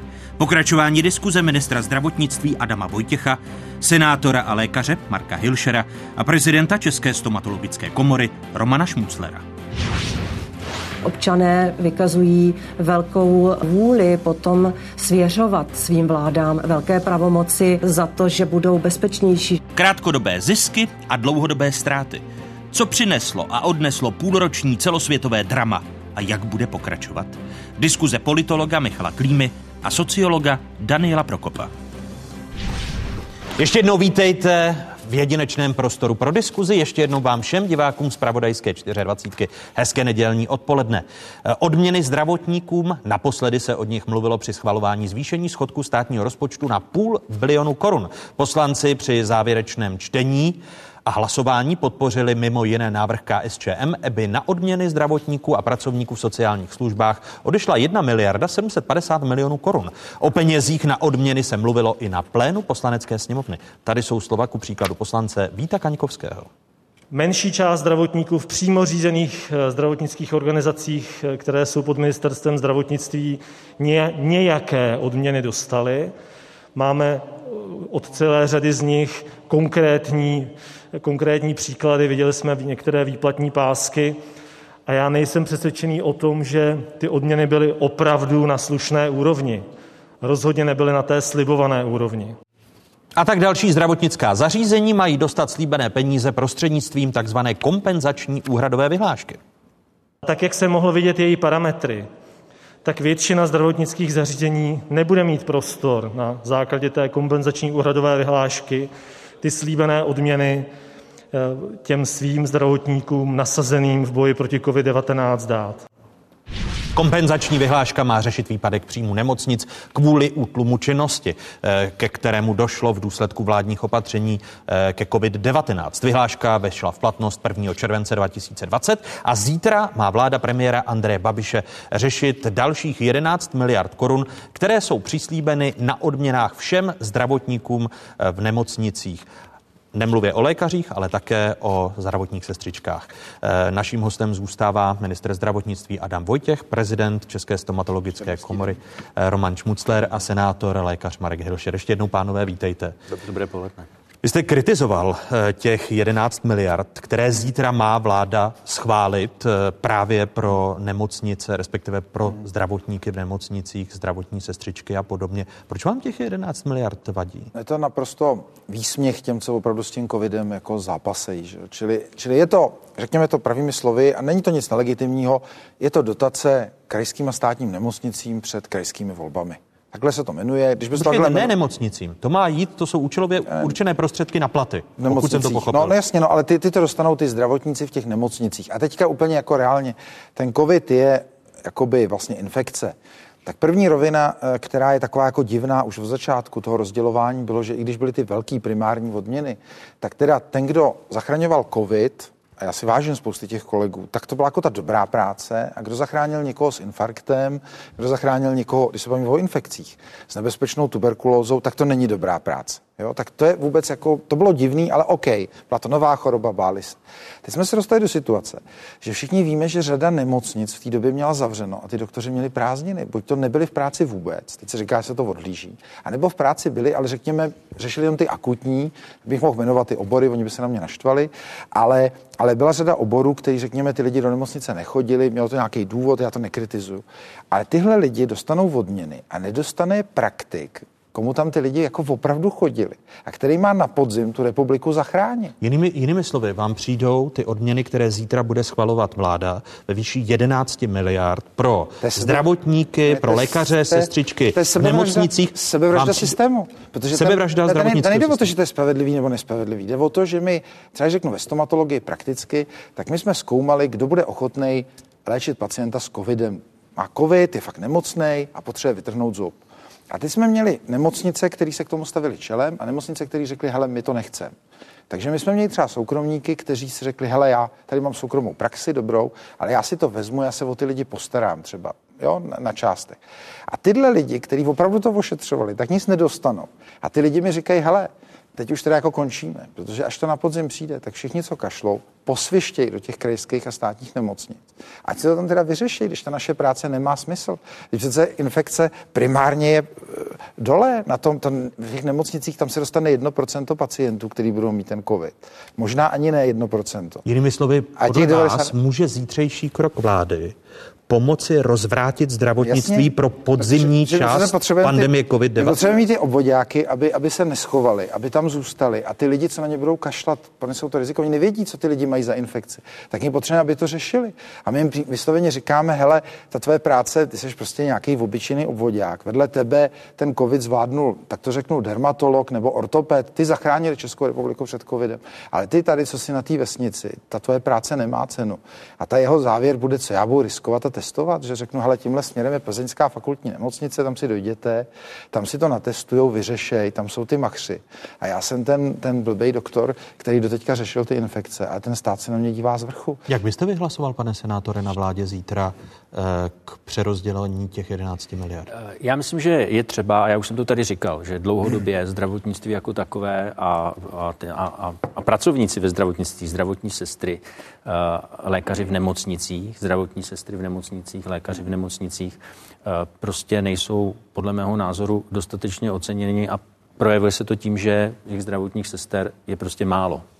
A zaplať pámbu, tedy, že nedošlo jak si k tomu, k čemu došlo v jiných státech, kdy došlo k přeplnění těch nemocnic, protože ten systém by tohle nezvládnul. Takže já bych byl pro, aby zdravotníci byli oceněni, ale zase souhlasím eh, v tom, že by měli být oceněni ti, kteří opravdu eh, jsou v té první linii Eh, kteří opravdu nasazovali, že jo, jak by si tak řekl, i svůj život, i když to je, to je povinnost uh, lékařů, zdravotních sester, zdravotníků uh, jako takových. Takže mělo by se Vadí to... vám tedy taky, že té 11 miliardové odměny, odměny jsou vyloučeny zdravotní sestřičky a lékaři tak. Eh, v ambulancích a, Mělo, a, a já, já mysl, ano, tak samozřejmě, jak říkal pan, pan doktor Šmucler nebo pan docent, eh, tak eh, ty praktici jsou v té první, jsou v té první linii, takže měli by být motivováni a ono, já myslím, že oni by to dělali i bez toho, aniž by, aniž by byli odměněni. Byly některé případy, a to by měla řešit podle mého názoru lékařská komora, kdy někteří lékaři prostě odmítli uh, ošetřovat, vyvěsili. To je, to je prostě špatně a tam je opravdu úloha lékařské komory, aby tomuto nějakým způsobem před, předcházela a řešila to. My jsme měli, my jsme řešili případy pendlerů, jo, který, které vlastně lékaři odmítali a to, to, je, to je špatně. Ale já myslím, že jsou to spíše eh, jednotky, že to není nějaký jako masivní, masivní číslo a takže rozhodně, rozhodně ocenit uh, i pracovníky v sociálních službách, Jo, to je důležité, protože... Ty... No tam v rámci té úhradové vyhlášky, Taky. jak jsem zmiňoval, ta úhradová vyhláška... zhruba dvě miliardy. Já myslím, že ta úhradová vyhláška vlastně se rovná to, co, to, co se ztratilo během, během uzavření vlastně a uh, snížení výkonu těch nemocnic. Takže tam by měly ty nemocnice zůstat, zůstat na nule. Takže dobře to rozdělit. Takhle bych to shrnul. Pane ministře, jste si vědom, že zítřejší rozhodnutí vy budete na vládě, předpokládám, hlasovat pro ten slib 11 miliard a přerozdělení těch peněz do nemocnic? Ano, tak je to můj materiál, který navrhuji samozřejmě po dohodě s uh, ministerstvem financí a, a, a spolu s odbory a s panem premiérem. Já bych jenom... A jste si, jste si vědom hmm. toho, co může ten materiál přinést ve vztahu k praktikům? Jsme to projednávali na eh, radě poskytovatelů, já samozřejmě tomu uh, rozumím. Na druhou stranu je třeba říci, že ty odměny nepůjdou těm, kteří nepracovali. To znamená, ono to bude skutečně eh, podle toho, jestli skutečně ti lidé v té práci byli, jestli, když byli na ošetřovném nebo nemocenské doma a tak dále, tak ty odměny zkrátka eh, nemůžou dostat. Musí to být skutečně pro ty, kteří byli na pracovišti, kteří ošetřovali pacienty. A zase na druhou stranu bych to neviděl tak úplně černobíle. ono do těch, nemocnic, do těch nemocnic ty lidé také chodili na ty příjmy, na ty příjmové ambulance a tak dále. Ono to zase není úplně na ty urgentní příjmy, oni zase úplně nezmizeli ty pacienti. Byly ty akutní případy, které eh, potřebovali na do nemocnic chodit. Eh, tak u praktiků, my jsme původně mysleli, že to skutečně budeme řešit primárně tou kompenzační vyhláškou. Není zase úplně pravdou také, co říká pan eh, senátor Heše, že to jenom srovnává ten stav. Tam Jedna věc, že to srovnává, a druhá věc, že nad rámec toho, co bylo původně plánováno, jde 8 miliard. Část do nemocnic a část do jiných segmentů. Takže ono to není úplně tak, že to jenom srovnává, ale ještě navíc 8 miliard do zdravotnictví jde v rámci nadprodukce, v rámci úhrady třeba těm, kteří skutečně byli na těch covidových jednotkách, to je řešeno v rámci. A co budete dělat s nespokojenými praktiky nebo stomatology? Budeme o tom jednat eh, i do eh, té podzimní části. Já si myslím, a my jsme už o tom se bavili s eh, pojišťovnami, já bych chtěl, aby třeba i praktici, a myslím si, že to možná úplně nezvládneme bez nich, na podzim skutečně odebírali ty pacienty. Aby to nebylo pouze otázka toho, že budou ta odběrová centra, ale aby ten praktik možná ne ve 100% případů, ale byl schopen to pacienta takzvaně vytřít a za to musí mu eh, náležet nějaká odměna. Za Jiný, to bude... Jinými slovy, když máte ve čtvrtek představit způsob odběrných míst a fungování COVID-19 do budoucna, tak počítáte s tím, že ta síť odběrových míst bude posílena o některé praktické lékaře? Ano, já si myslím, že skutečně v té době, kdy budeme skutečně tady mít velký počet lidí, kteří budou potřebovat ten odběr, tak uh, si myslím, že praktičtí lékaři by měli být schopni toho pacienta odebrat a ten vzorek pak odeslat do laboratoře. A proto jim teď nedáte zítra v pondělí ani korunu. Na aktuálně o tom, tak říkám, v té kompenzační vyhlášce to eh, částečně řešeno je, ale hovoříme o tom, co se bude dít na podzim a tam by za to měl být určitě jasný výkon, který nasmlouvají zdravotní pojišťovny a praktičtí lékaři za to dostanou dostanou uh, svou odměnu. By stručná reakce? Tam je potřeba také zajistit ty pomůcky, aby byly, jo? Jako, aby, jsme, aby se nestalo to co, bylo, to, co bylo v březnu. A to ti praktici potřebují. Oni prostě potřebují být chráněni, protože oni jsou v té první linii, za nimi budou chodit. Ty, ty a to je, to je to, co jste zmiňoval ve vztahu k, ke státním hmotným rezervám a to, co v tomto týdnu řekl v rozhovoru pro českou televizi předseda zprávy státních hmotných rezerv Pavel Švagr, eh, když jsme se ho jako česká televize ptali, jaká je situace právě ve státních hmotných rezervách. Dozvěděli jsme se i tato slova. Veškeré zásoby hmotných rezerv byly vydány během nouzového stavu. Jsme v, téhle, v tuhle chvíli jsme ve fázi, kdy soutěžíme první měsíční zásobu. Celkový stav by měl být zásoba v hmotných rezervách na dva měsíce. Finančně jde o celkem zásobu za 3,7 miliardy korun. A když se podíváme opět na tvrdá data, které e, otázky získaly, tak to se týká právě kolik ochranných pomůcek ze zprávy státních hmotných rezerv bylo eh, vyvezeno při počátku té první vlny. Už to sami vidíte, eh, jsou to data státní zprávy hmotných rezerv pro dnešní otázky. Ministerstvo vnitra během krize rozvezlo přes 137 milionů roušek, 202 tisíce respirátorů FFP3, necelých 19 milionů dvojek těchto respirátorů, eh, milion a čtvrt rychlotestů. Rezort zdravotnictví pak distribuoval během krize 39 milionů roušek, skoro 570 tisíc respirátorů FFP3 a 11 15 milionů eh, takzvaných dvojek. Eh, pane ministře, eh, neukazuje ta situace, kdy ve správě státních hmotných rezerv teď obrazně řečeno není ani rouška, že ta situace se podcenila?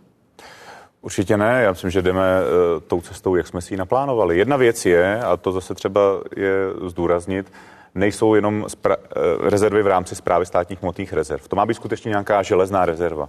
My si nemůžeme dovolit eh, to stavět jenom na zprávě státních hmotných rezerv. Proto já jsem zadal uh, mým nemocnicím, na kterých uh, hodně stála ta peč, fakultním ano. státním, aby uh, měli krizovou zásobu, ne standardní zásobu, ale krizovou zásobu těch ochranných prostředků minimálně na jeden měsíc. Teď jsem to, to ještě ověřoval. Ověřoval jsem to v pátek, skutečně až úplně na nějaké výjimky, nějaké pláště, že někde neměli, taky je skutečně mají. A musí standardně doplňovat, tak aby vždycky měli minimálně na jeden měsíc tu krizovou zásobu, eh, tak aby zkrátka byli schopni s ní okamžitě čerpat, protože ono také uvolnit eh, ty zásoby v, ze zprávy státních hmotných rezerv, tam jsou nějaká zákona pravidla a podobně, ale ty nemocnice musí mít sami tu zásobu. Oni se nemůžou spolehat jenom na SSHR. Takže proto jsem zadal a vyzval jsem k tomu i hejtmany, protože tam nemáme tu přímou vazbu, aby také to zajistili v rámci svých nemocnic. A měsíc zásoba, krizová zásoba eh, v rámci nemocnic a pak dva měsíce ve správě státních hmotných rezerv. A to tam bude kdy, když tam teď není? Tak eh, ono tam probíhá standardní sou... To, eh, zpráva státního rezerv nespadá po, pode mě, ale my no, jsme ale, zadali ale nějaké... Vy, ale vy, vy si to objednáváte. My jsme, my jsme zadali požadavky, ano. ano. Eh, pan Švagr informoval o tom, že probíhá teď výběrové řízení, otvírají se obálky, takže postupuje se podle zákona zadávání veřejných zakázek. A, a do, do podzimu a... tedy budou mít ochranné pomůcky a bude rezerva ve správě státních hmotných Musí rezerv být. právě pro, eh, protože přes zprávu státních hmotných rezerv se distribuovaly ochranné pomůcky pro stomatology, eh, to, co si nezajistila stomatologická komora sama, když chcete, aby praktici na podzim odebírali. No, a, a... pomůcky, ale musím říct, že jsme nakoupili my pro stomatologie, pro praktické lékaři. Ano, ano. ano. No, ale pro, pro, proto říkám, aby, aby byl, ta, byla tady námitka pana senátora Hilšera, aby bylo vyhověno a byly tam ty pomůcky do. Pro nás hlavně byla dobrá zpráva, srpna. Aby pro nás byly. Protože to, to se, jako my jsme hrozně byli rádi na jaře, že jsme je dostali, že nejenom je dostali nemocnice, a dostali jsme i my v první linii a pan minister nám v tom pomohl proti třeba krajům. Jo. Ale podstatná věc je, že teď jsme neslyšeli o tom, že bychom něco dostali. Čili my teďka, jak říkáme, že ty komory mají být přísný, tak my, eh, tak my ty naši doktoři nedostali ty odměny ty sestřičky. Pro vaši představu, plat zdravotní sestry je 48 nebo 52 tisíc v nemocnicích teďka. Eh, záleží, jak to vezmete. Doktor má 89 nebo 92. Eh, my jako zubní lékaři dneska už v velké většině zdravotní sestry nezaměstnáváme, protože na to prostě nemáme peníze. Zdravotního pojištění si nemůžete dovolit sestřičku. Takže do té infekce jdeme tak, že spousta kolegů má, má že ženy, které vystudovali třeba e, práci vlastně švadleny a švadleny my rekvalifikujeme šestiměsíčním kurzem na zdravotní sestry, což samozřejmě není úplně ideální v té situaci z hlediska zdalostí. Ale prostě ono se pořád říká, že platy jenom v nemocnicích. Ale my ničíme ty obvodní dektory na těch venkovech, o kterých pan ministr jako bojoval tam, aby někde byli zubaři.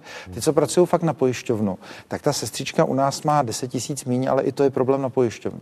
No a teďka my třeba jako komora jsme přísní, takže řada kolegů řekla, hele, my se nevejdeme do té sestřičky do těch peněz na pojišťovnu a začali třeba vybírat od lidí nějaký poplatky za ochranný prostředky. A říká, to není možný. A opravdu to jako stíháme. Ale musím říct, že by nám třeba pomohlo, to je na to ne to, že třeba jestli nejsou peníze na ty platy. A my ty platy u nás, my to bereme spíš jako věc, my nejsme vyděrači, takže my to bereme spíš takovou otázku, jako, že nás to trošku jako urazilo všechny v té první linii. Jo? Že prostě, prostě víme o těch kolezích, že to na tom kožním nebylo jako horký v té době a přijde nám to takový jako urážlivý vůči těm zubařům, který se topí třeba v té infekci. Kdyby mi někdo řekl, hele, děkuji. Ale podstata té věci nám by třeba opravdu pomohlo, kdyby ty ochranné prostředky, co třeba doktor a sestřička je minimálně 150 korun na den, tak kdyby zase se mohli třeba distribuovat nebo něco takového, protože to by výrazně pomohlo udržet tu péči o ty chudý pacienty. Já nemluvím o bohatých zubařích v Praze, já mluvím někde na horách. Počítáte s tím? Musím jenom říct, za poslední dva roky ze zdravotních pojišťoven a, a co jsme společně vytvořili za úhrady pro stomatology, myslím, že ten nárůst byl velmi, velmi dobrý. Snažíme se to udržet. Že, že, že, že, jsme udělali hodně pro stomatologii, já jsem za to rád, za tu no. spolupráci, ale pokud a ty jde ochranné o, pomůcky, pokud září, pomůcky ano, my, my v rámci SSHR, tak jak jsme vlastně dali ten požadavek, tak jsme nemysleli pouze na nemocnice. Ty požadavky, které tam máme, které jsou v řádu milionů kusů, tak jsou skutečně na základě reálné zkušenosti, kterou jsme měli z té krize, kolik spotřebují nemocnice, kolik spotřebují praktici, takže z těch eh, budou skutečně profitovat a, všichni a, a, ve zdravotnictví. Ministře, vy můžete garantovat, že tam v září budou, že na podzim, až eh, se zvýší ta, ta čísla uh, lidí. To jsou vysoká Pozor teď, na to, co to potřebujeme v pondělí. Pozor na to, co řeknete, aby se vám nestalo My to potřebujeme v pondělí, ty, ty OOP, ale... jo, už teď, protože my už jsme teďka v té. No ale ve, ve státních hmotných rezervách není. Ale tak ani, se, myslím, ani, ani nemocnicím teď nedistribuujeme ochranné prostředky. My jsme, co jsme měli, to jsme distribuovali do zdravotnictví všem stomatologům, praktikům, nemocnicím. Dali jsme jim vlastně úkol, ať mají na měsíc krizovou zásobu a nyní ministerstvo nic nezásobuje. Teď skutečně je to o tom, že ty poskytovatelé sami si musí ty rezervy zase vytvořit na ten aspoň jeden měsíc. A pak tady bude železná zásoba ze zprávy státních hmotných rezerv, která musí. A ta bude do konce srpna? Tak ty soutěže probíhají a doufám, že pan Švagr to zvládne, tak aby to tak bylo. Do konce a srpna. Já doufám, že ano, nebo do, do září. Myslím, že občany zajímá taky to, jak jestli jsme dneska už v situaci, kdy jsme soběstační ve výrobě těch, těch, těch pomůcek, nebo aby, aby tady nedošlo k tomu, že budeme zase posílat letadla někam, někam do Číny nebo vlaky přes, přes pana Hamáčka a tak dále. Jo. Čili jestli na tomhle se nějak pracuje, jestli je to zvládnuto, já vím, že nejsem tady o to, abych kladl otázky, ale mě by opravdu zajímalo toto, protože to, co se stalo vlastně během té krize, že jo, na jaře, tak tam se ukazovalo, že soběstační nejsme. Myslím, že tam se hlávalo ministerstvo průmyslu v tom, že vůbec nekomunikovalo s těmi našimi distributory, že ne, nekomunikovalo s výrobci, eh, a že eh, neudělalo nějaký, nějaký jednotný tým těch výrobců, kteří by řekli, my můžeme udělat toto a to v nějaké, nějaké perspektivě. A jestli se toto nějakým způsobem vyřešilo, anebo jestli to není potřeba. Jak, jak to bude tohle? Ono je třeba říci, že tady bych se musel trošku zastavit, se za průmysl obchodu. Ono ze začátku těch výrobců bylo naprosté minimum.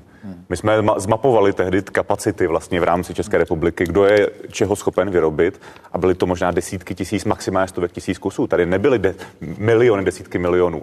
Teď se podívejte, jaká je situace v Evropě.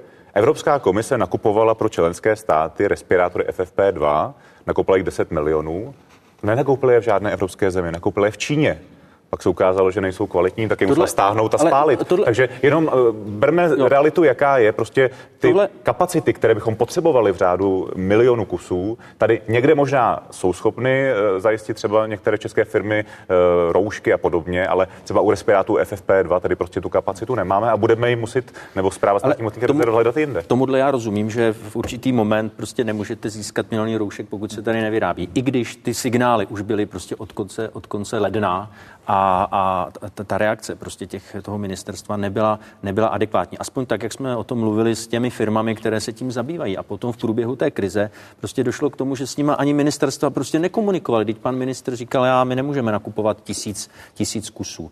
Jo.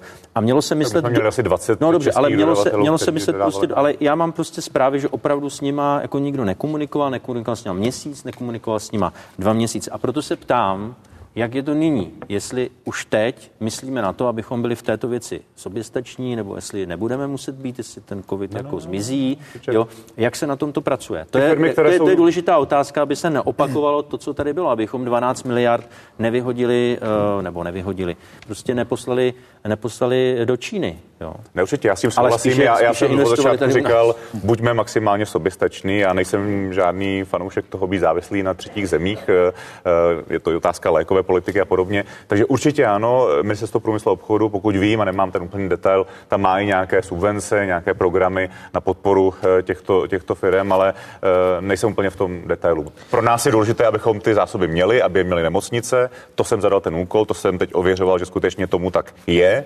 A pokud jde o zprávu státních hmotných rezerv, tam musí prostě vysoutěžit eh, ty ochranné prostředky. tady tak po- možná řeknu poslední zajímavou věc. Toho, toho materiálu je dost? Jeho dost jako ve světě? Nebo jak to teď ta situace je? Jak, jak, to- jak to, jak to Tak jako teď vidíte? situace teďka určitě je lepší, než byla v tom březnu, kdy zkrátka bylo vše vykoupeno a, a se byla velmi krizová. Myslím si, že teďka i standardní dodavatelé och- zdravotnického materiálu jsou schopni zkrátka dodávat eh, ten materiál.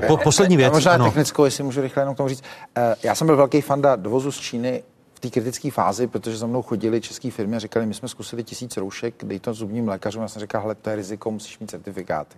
Dneska my, když zubní lékaři to kupujeme za svoje, že nám došly ty z ministerstva, to neříkám ve zlým, jo, tak eh, dneska já pracuji jenom s českými výrobky, jsou jako vynikající. A zdá se mi, že ta kapacita všechno je dobrá, tak bych se přimluvil, to, co tady padlo za ty český výrobce. Už mají i ty pověstný trojkový respirátory, existují tady vyrobený. Trojkový, ano, A, eh, a, a jsem pro.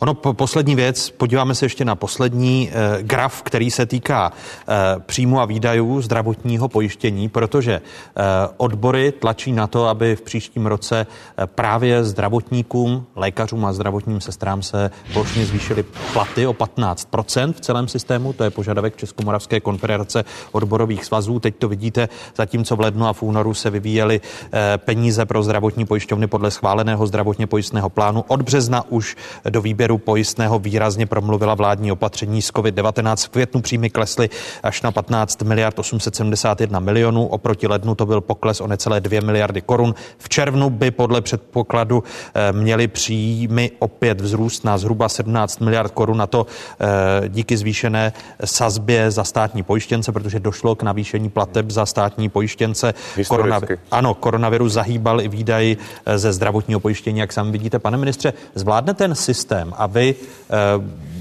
máte a dáte souhlas k plošnému navýšení platů ve zdravotnictví v příštím roce o 15%, jak požaduje Českomoravská konfederace odborových svazů? O 15% mi přijde navýšení tuto chvíli nereálné. To říkám zcela upřímně. Mám pocit, že by odbory také měly trošku reflektovat nějakou situaci, reflektovat nárůsty i v jiných segmentech. Je třeba si uvědomit, jak rostly i platy v té poslední době. My jsme si teďka úzy publikoval data za rok 2019 uh, u sester a je to dobře, že se to tak děje. Rostly platy o 14%, u lékařů někde kolem 7%. Skutečně ty nárůsty jsou velmi výrazné.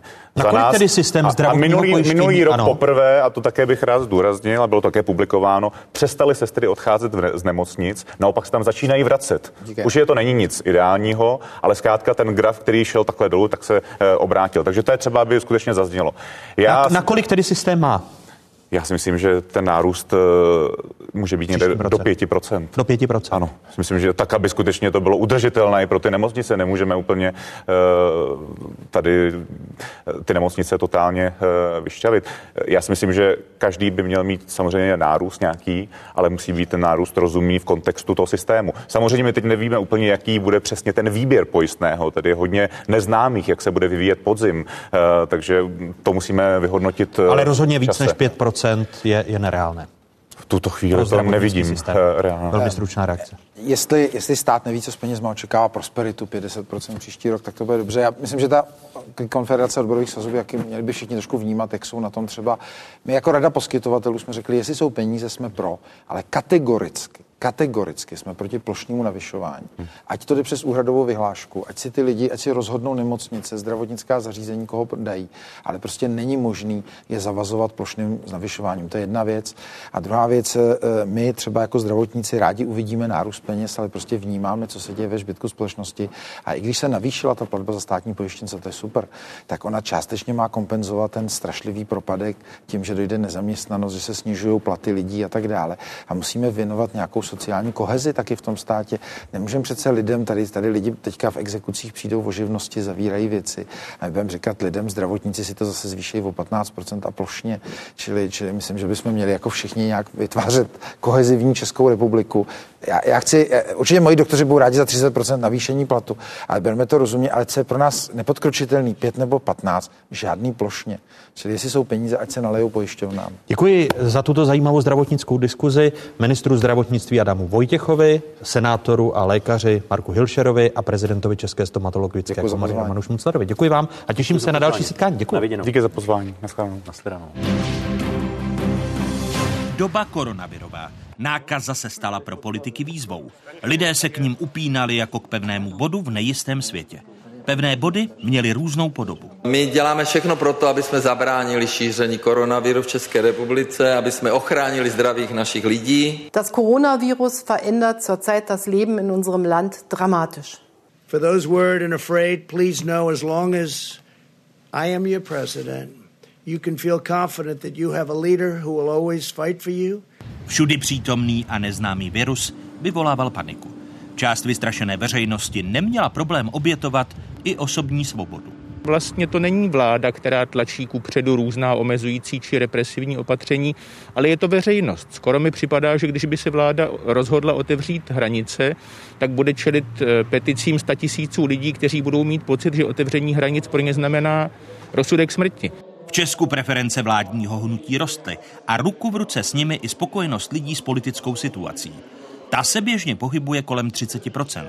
V průběhu března a dubna ale lámala rekordy. Během těch dvou měsíců to bylo až 60%, to bylo číslo, které jsme předtím nikdy neviděli. Nejen česká vláda díky pandemii bodovala. Prudce stoupla i důvěra ve vládu Angely Merkelové.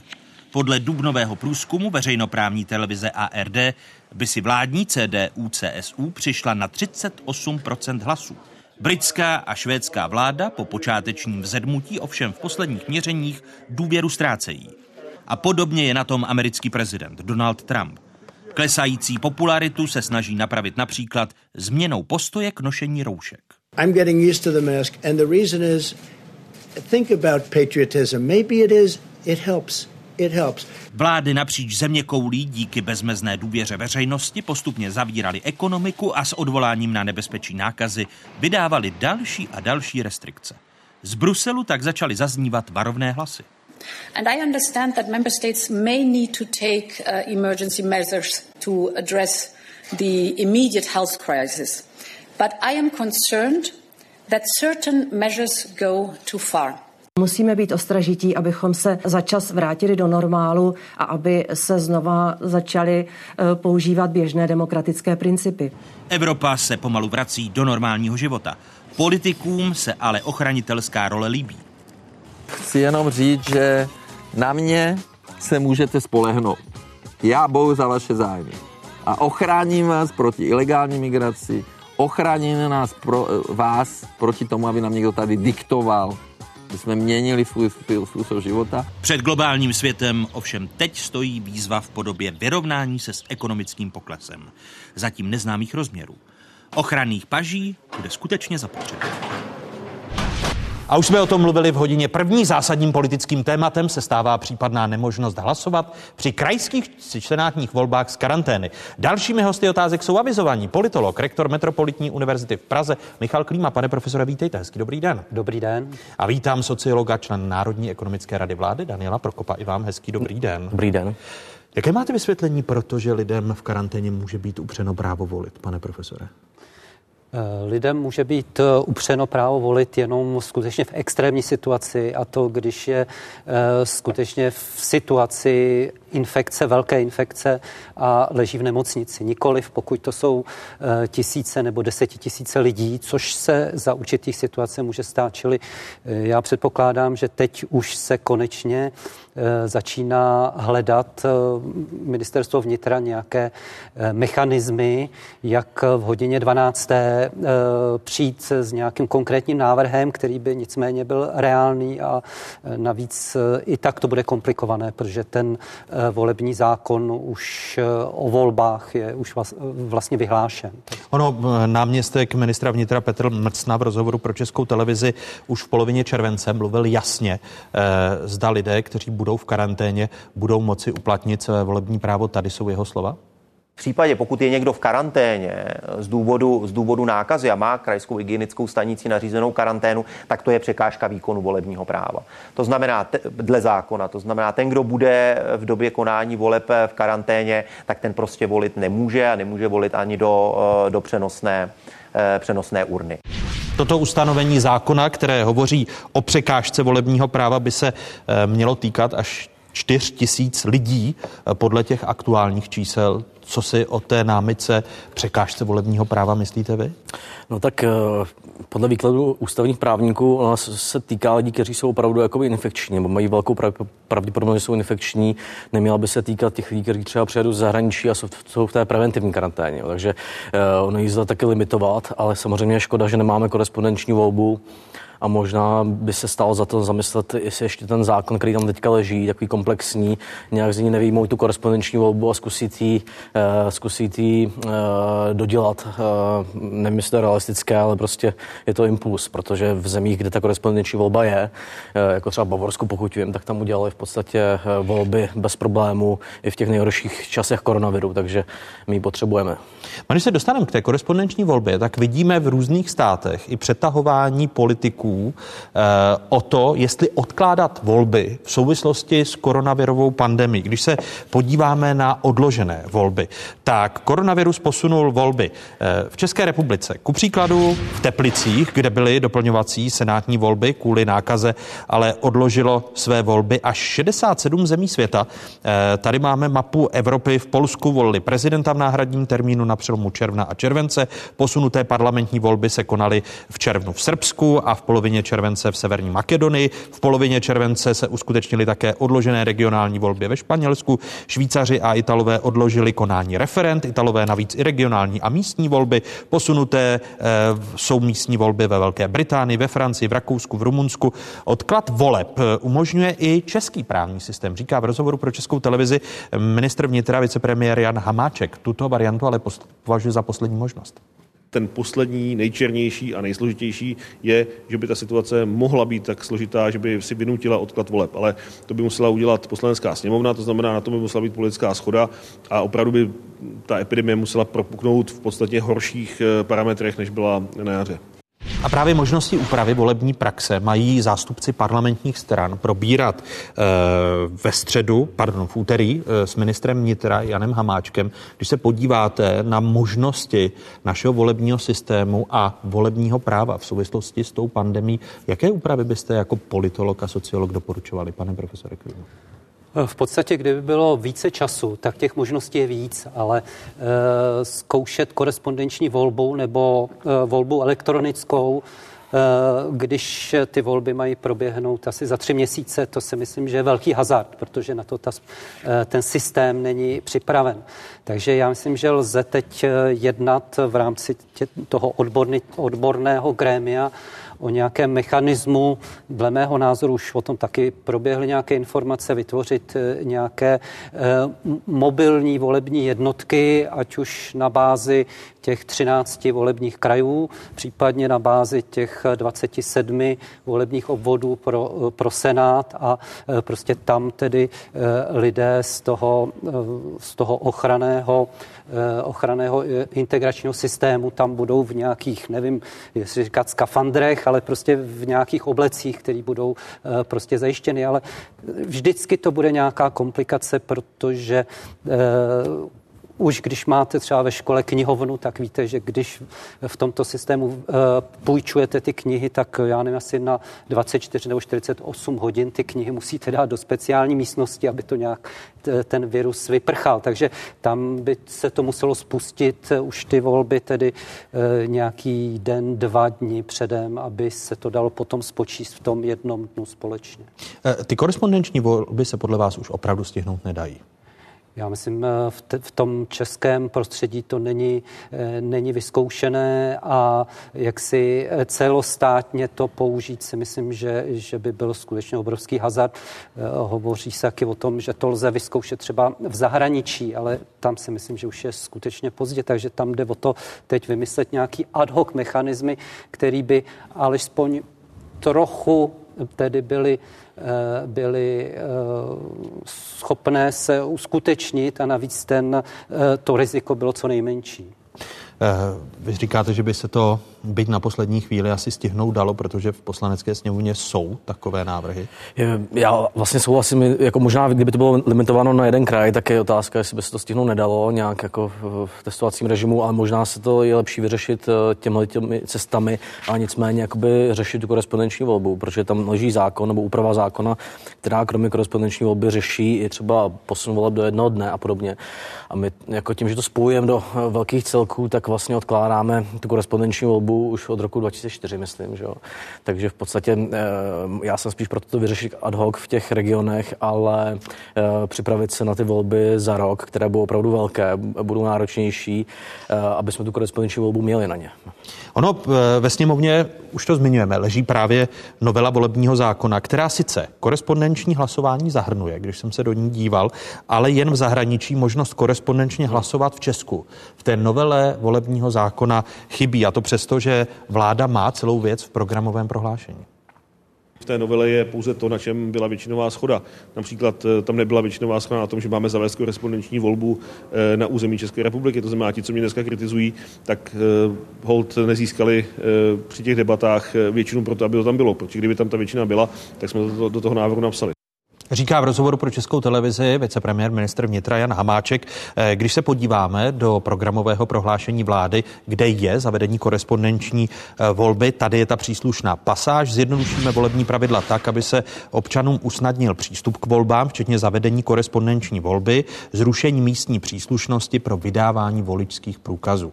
Konec citátu. To je programové prohlášení vlády. Tato vláda přibližně za rok a dva měsíce skončí.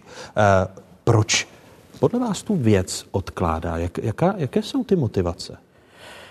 Tak jedna motivace je asi to, jak dopadaly ty korespondenční volby, nebo volby ze zahraničí, pardon, když hlasovali ty uh, krajánci, takže tam jako velký, velká převáha hlasů eh, těch eh, pravicových a liberálních stran, takže strany jako ČSSD, KSČM a to asi moc těžit nebudou, když, hlavně z toho zahraničí tedy. Vlastně i v Česku by z toho nemuseli těžit, protože my jsme se jednou ptali na to, kolik lidí bydlí mimo své trvalé bydliště, to je, říká to asi 14% lidí dokonce, jo, a v, mladé, v mladší generaci to je ale výrazně více lidí, takže možná bychom otevřeli hledali trošku cesty, jak posílit uh, účast disproporčně uh, v nějakých generacích. Nicméně já si myslím, že kdyby se třeba otevřela korespondenční oblast ze zahraničí a nevolilo by těch 10 tisíc, ale třeba 50, 60 tisíc lidí, tak by ty volby nebyly tak vyhraněné pro třeba TOP 09. Takže myslím, si, že ty obavy jsou trošku nadhodnocené z hlediska třeba ANO nebo ČSSD. Ale zároveň připouštíte, že třeba zjednodušení té místní příslušnosti pro vydávání voličských průkazů, té, té jednodušší cesty, že nemusí vyhovovat sociálním demokratům a hnutí ano, proto to není priorita, nebo nebyla. Tak, to asi nemusí, eh, ale obecně myslím, že eh, tyhle ty nástroje jsou dobré. Já jsem proti elektronické volbě, protože tam opravdu ta zneužitelnost je velká, ale v tom korespondenčním hlasování taky máme příklad jako, jako Rakousko, kde se opakovaly volby, jo, ale bylo to třeba nějakým pochybením eh, lokálním, kterému se dá předejít. Ono, když se podíváme na slova premiéra Andreje Babiše eh, a jeho vývoj slov v čase, kdy v současnosti se začalo mluvit právě a připomínat eh, ta pasáž z programového prohlášení vlády, eh, tak vidíme i tato slova. Volby se, se přiznám, že mě až tak moc nezajímají, ale řeším hlavně budoucnost, ekonomickou budoucnost naší země. Určitě zkusíme dělat maximum pro to, aby tyto lidi mohli volit. Tady vidíme posun slov premiéra z května a, a teď e, z července. E, je to dáno, pane profesore, tou motivací, že si lídři, kteří jsou ve vládě, jako říkají, no, pro nás by to mohlo přinést horší volební výsledky, tak to pro nás není priorita? Eh, já si nejsem jistý. Samozřejmě to, co řekl pan premiér, řekl s nadsázkou a do určitý míry, že prostě pro něho je, eh, je prostě nejdůležitější eh, nastartování ekonomiky, ale prostě demokracie musí fungovat a musí na to být založené mechanismy a to je především tedy úloha ministerstva vnitra. Osobně si myslím, kdyby korespondenční volby byly samozřejmě v zahraničí, na zahraničních zastupitelství České republiky, tak asi tam budou spíše voliči pravého středu Nicméně, pokud bychom otevřeli možnost korespondenčního hlasování přímo na území České republiky, tak si myslím, že naopak tam by mohli přijít eh, lidé právě starší, kteří se bojí chodit, eh, kteří hmm. nebo se budou bát chodit právě do těch volebních místností, budou to brát jako riziko zdravotní. Takže tam si myslím, že naopak se můžou mobilizovat, nebo část voličů může jít v těch starších.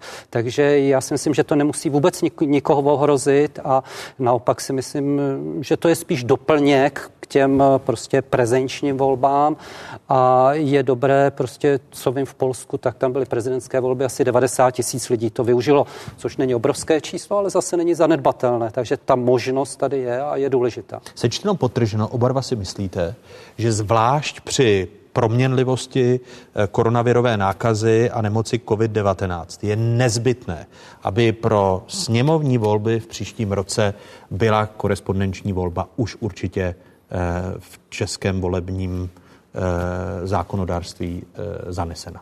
Nevím, jestli se to musí eh, říct takto imperativně. Eh, buď musí to být jedna z funkčních metod, která by měla být založena, takže buď to můžou být eh, prostě korespondenční volby a buď zahraničí nebo i na území českého státu, nebo to můžou být nějaký ty mobilní eh, prostě volební jednotky v rámci krajů, v rámci okresů, v rámci volebních obvodů, nebo to může být možnost zástupného hlasování v rámci rodin. Těch mechanismů je hodně. Skutečně stačí se podívat komparativně, jak to bylo v těch státech daných, ať už v Evropě, Chorvatsko, Polsko, eh, Francie a tak dále a prostě poučit se a aplikovat to na prostředí prostředí České republiky. Danieli?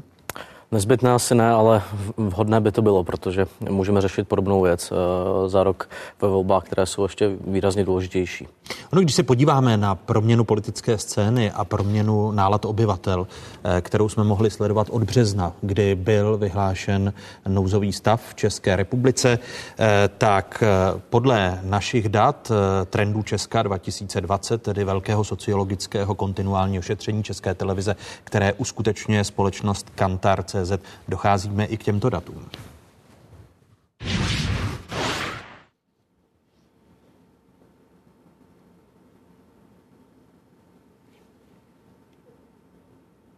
Průběhu té pandemické krize, zejména v březnu a v dubnu, až raketově vylítla spokojenost české populace s politickou situací. Běžně zhruba 35% lidí je s ní spokojeno, během těch dvou měsíců to bylo až 60%, to bylo číslo, které jsme předtím nikdy neviděli. V těch následujících měsících květnu a zejména teď v červnu se ta čísla vrací zpátky k tomu dlouhodobému průměru v podstatě s tím, jak se ta epidemiologická situace sklidňuje. Pokles ve vnímání eh, politické situace eh, nastal v podstatě napříč všemi stranami snad s jednou výjimkou a to jsou voliči hnutí ANO, eh, u kterých není až tak markantní. Říká v rozhovoru pro dnešní otázky Pavel Ranocha, eh, spoluautor trendů Česka. A ještě pohled právě na volební preference těch koaličních stran, eh, tedy když to dáme do situace a srovnáme právě se spokojeností s politickou situací. V lednu by hnutí ano volilo 30% dotázaných, jak znovu vidíte na svých obrazovkách v březnu a v dubnu, kdy platila nejpřísnější opatření, eh, tak šly preference hnutí ano nahoru, nad rámec statistické chyby, po, podotýkám říkám, takže tam se ukázal nějaký trend. Eh, v květnu, v červnu se preference vládního hnutí opět postupně vracují, vracejí nad hodnoty nebo k hodnotám před koronavirovou krizí a podobně, eh, i když méně stouply v březnu a dubnu preference sociálním demokratům. Eh, nakolik vnímáte proměnu společnosti i proměnu politické scény v souvislosti s tím, co se tady odehrálo v uplynulých pěti měsících, Daniel? No, podle mě ještě brzo na ty, na ty dopady na tu politickou scénu, protože ty budou hodně záviset podle mě na ekonomickém výsledku, eh, který uvidíme až na podzim. Jo.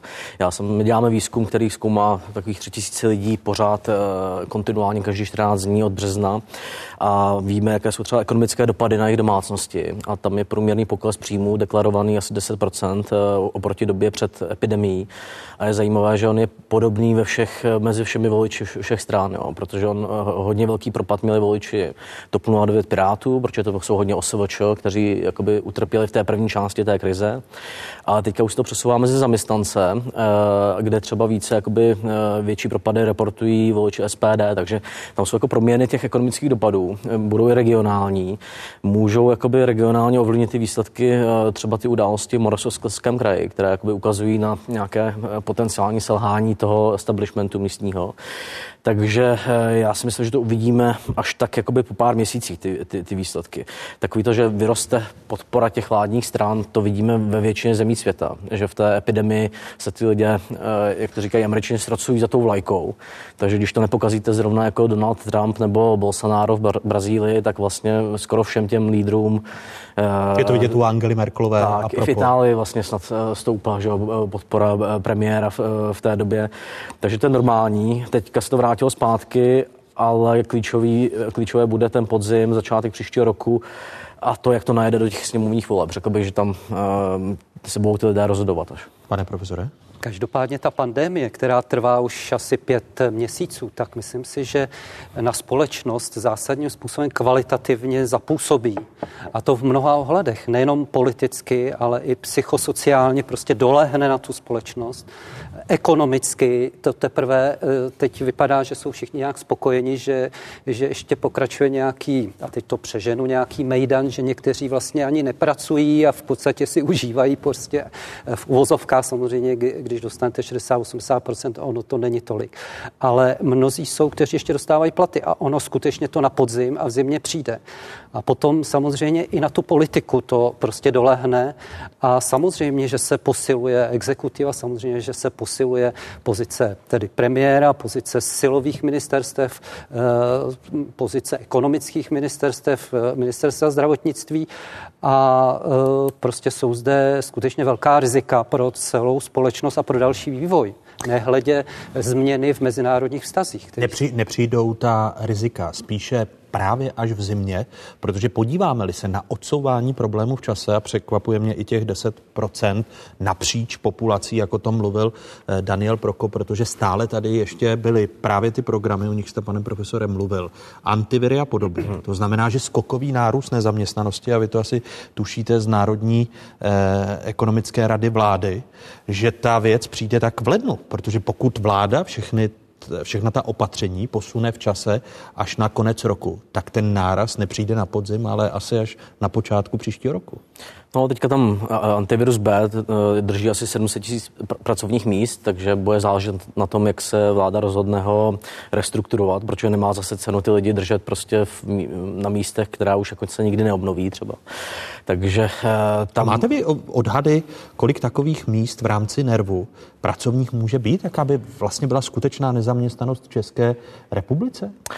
No my bohužel to je jeden problém, který, který, který ta krize ukázala, je, že my nemáme žád, skoro žádná data. Vlastně hmm. neexistují oficiální data o propadech příjmu. To, co jsem říkal já, je uh, z nějakého výběrového šetření, které má třeba 3000 lidí, takže tam jakoby je velká odchylka. Banky mají nějaká data, která uh, ukazují, že uh, 300 až 500 tisíc lidí může být jako výrazně ohroženo propadem příjmů, ale vlastně jako nemáme moc data o tom, co se v té ekonomice děje. Takže to je jedna věc, kterou bychom měli posílit.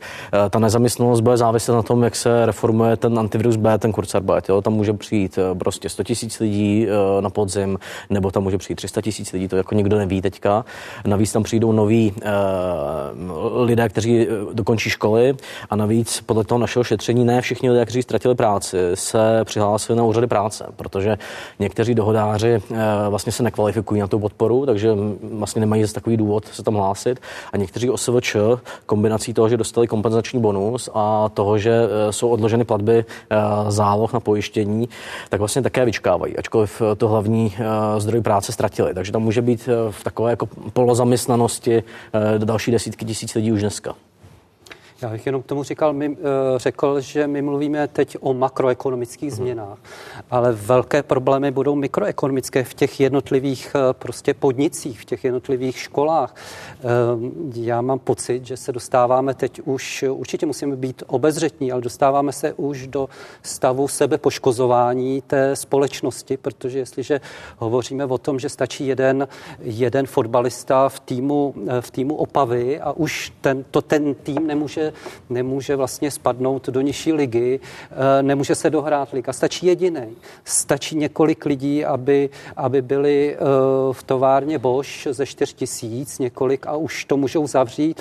Eh, teď se prohlašuje, stačí jedna třída v základní škole nebo střední škole, stačí jeden nakažený, jeden nemocný a už se zavře ta škola. Tak to se ani nerozjede, protože jako tak, jak se to teď vyvíjí, tak vlastně ta, ti studenti ani, na, ani nenastoupí, nebo žáci nenastoupí. Takže... Je, to, je to podle vás záměr? My jsme o tom tady diskutovali eh, s ministrem zdravotnictví a dvěma lékaři v první hodině, kteří právě říkali, že opět to volání po ustavování ústředních krizových štábů nebo dalšího nouzového stavu. Říkají, co přijde na podzem. Já myslím, že to není, že to není plánované nebo někde řízené konspiračně. Já si myslím, že je to vytvořena ta psychóza, ty psychosociální dopady na tu společnost. Ty lidi už, oni nevědí, oni si myslí, že že ten eh, takzvaný covid vytváří rakovinu nebo že eh, způsobuje nemoci štítné žlázy, ale ono to je naopak. Ty psychosomatické nemoci vznikají právě v důsledku toho strachu. Ten strach je mezi lidmi. A dokud se nezmění to povědomí těch lidí, v nějakém momentu a nezačnou se strachovat, eh, prostě zjistí, že ten strach o zdraví eh, není úplně eh, to, co teď jim hrozí, tak prostě ten tlak na ty politiky, na ta média a na všechny vlastně je prostě i ty dotazy těch novinářů je, vy nejste připraveni a tak dále. To je tlak neustále na posilování. Já mám jako jiný názor, já si fakt myslím, že že ta vláda nebyla, nebo stát nebyl úplně připravený, nebo není úplně připravený na tu druhou vlnu. A že tam opravdu musí jako dojít k nějaké centralizaci práce těch uh, hygienických zpráv posílení těch call center, k posílení toho trasování, k posílení nějaké datové transparence, aby jsme věděli, kolik vlastně oni lidí vytrasují, kolik oni jako eh, zjistí kontaktu u jednoho člověka, protože já už od května nebo od června říkám, podívejte se, jakoby ty kontakty lidí obrovsky stoupají. Eh, před krizí průměrný člověk měl, eh, reportoval nám 20 kontaktů v uplynulém týdnu, když se ptáme těch samých lidí.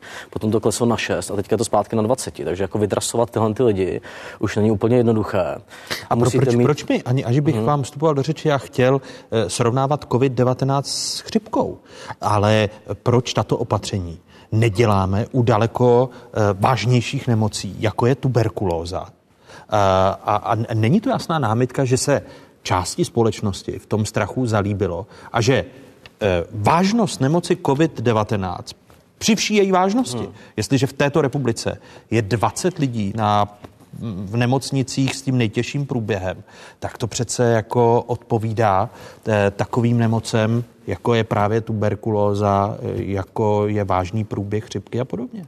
To jo, ale jako ty hospitalizace a potom zásah té starší generace přichází s tím spožděním, jo. takže já bych se neradoval, nechci strašit, ale jako musíme být opatrní, prostě, aby se to nedostalo uh, do rozměru, kdy už nelze ubránit tu starší generaci úplně jo, efektivně. Jo. Takže uh, máme zase země, uh, kde, ta, uh, kde už to stálo uh, život hodně lidí a myslím si, že uh, udělat chytrou karanténu, která neuzavírá prostě celé regiony a podobně, ale fakt posiluje trasování, posiluje testování, posiluje transparenci o tom, o tom eh, v informování.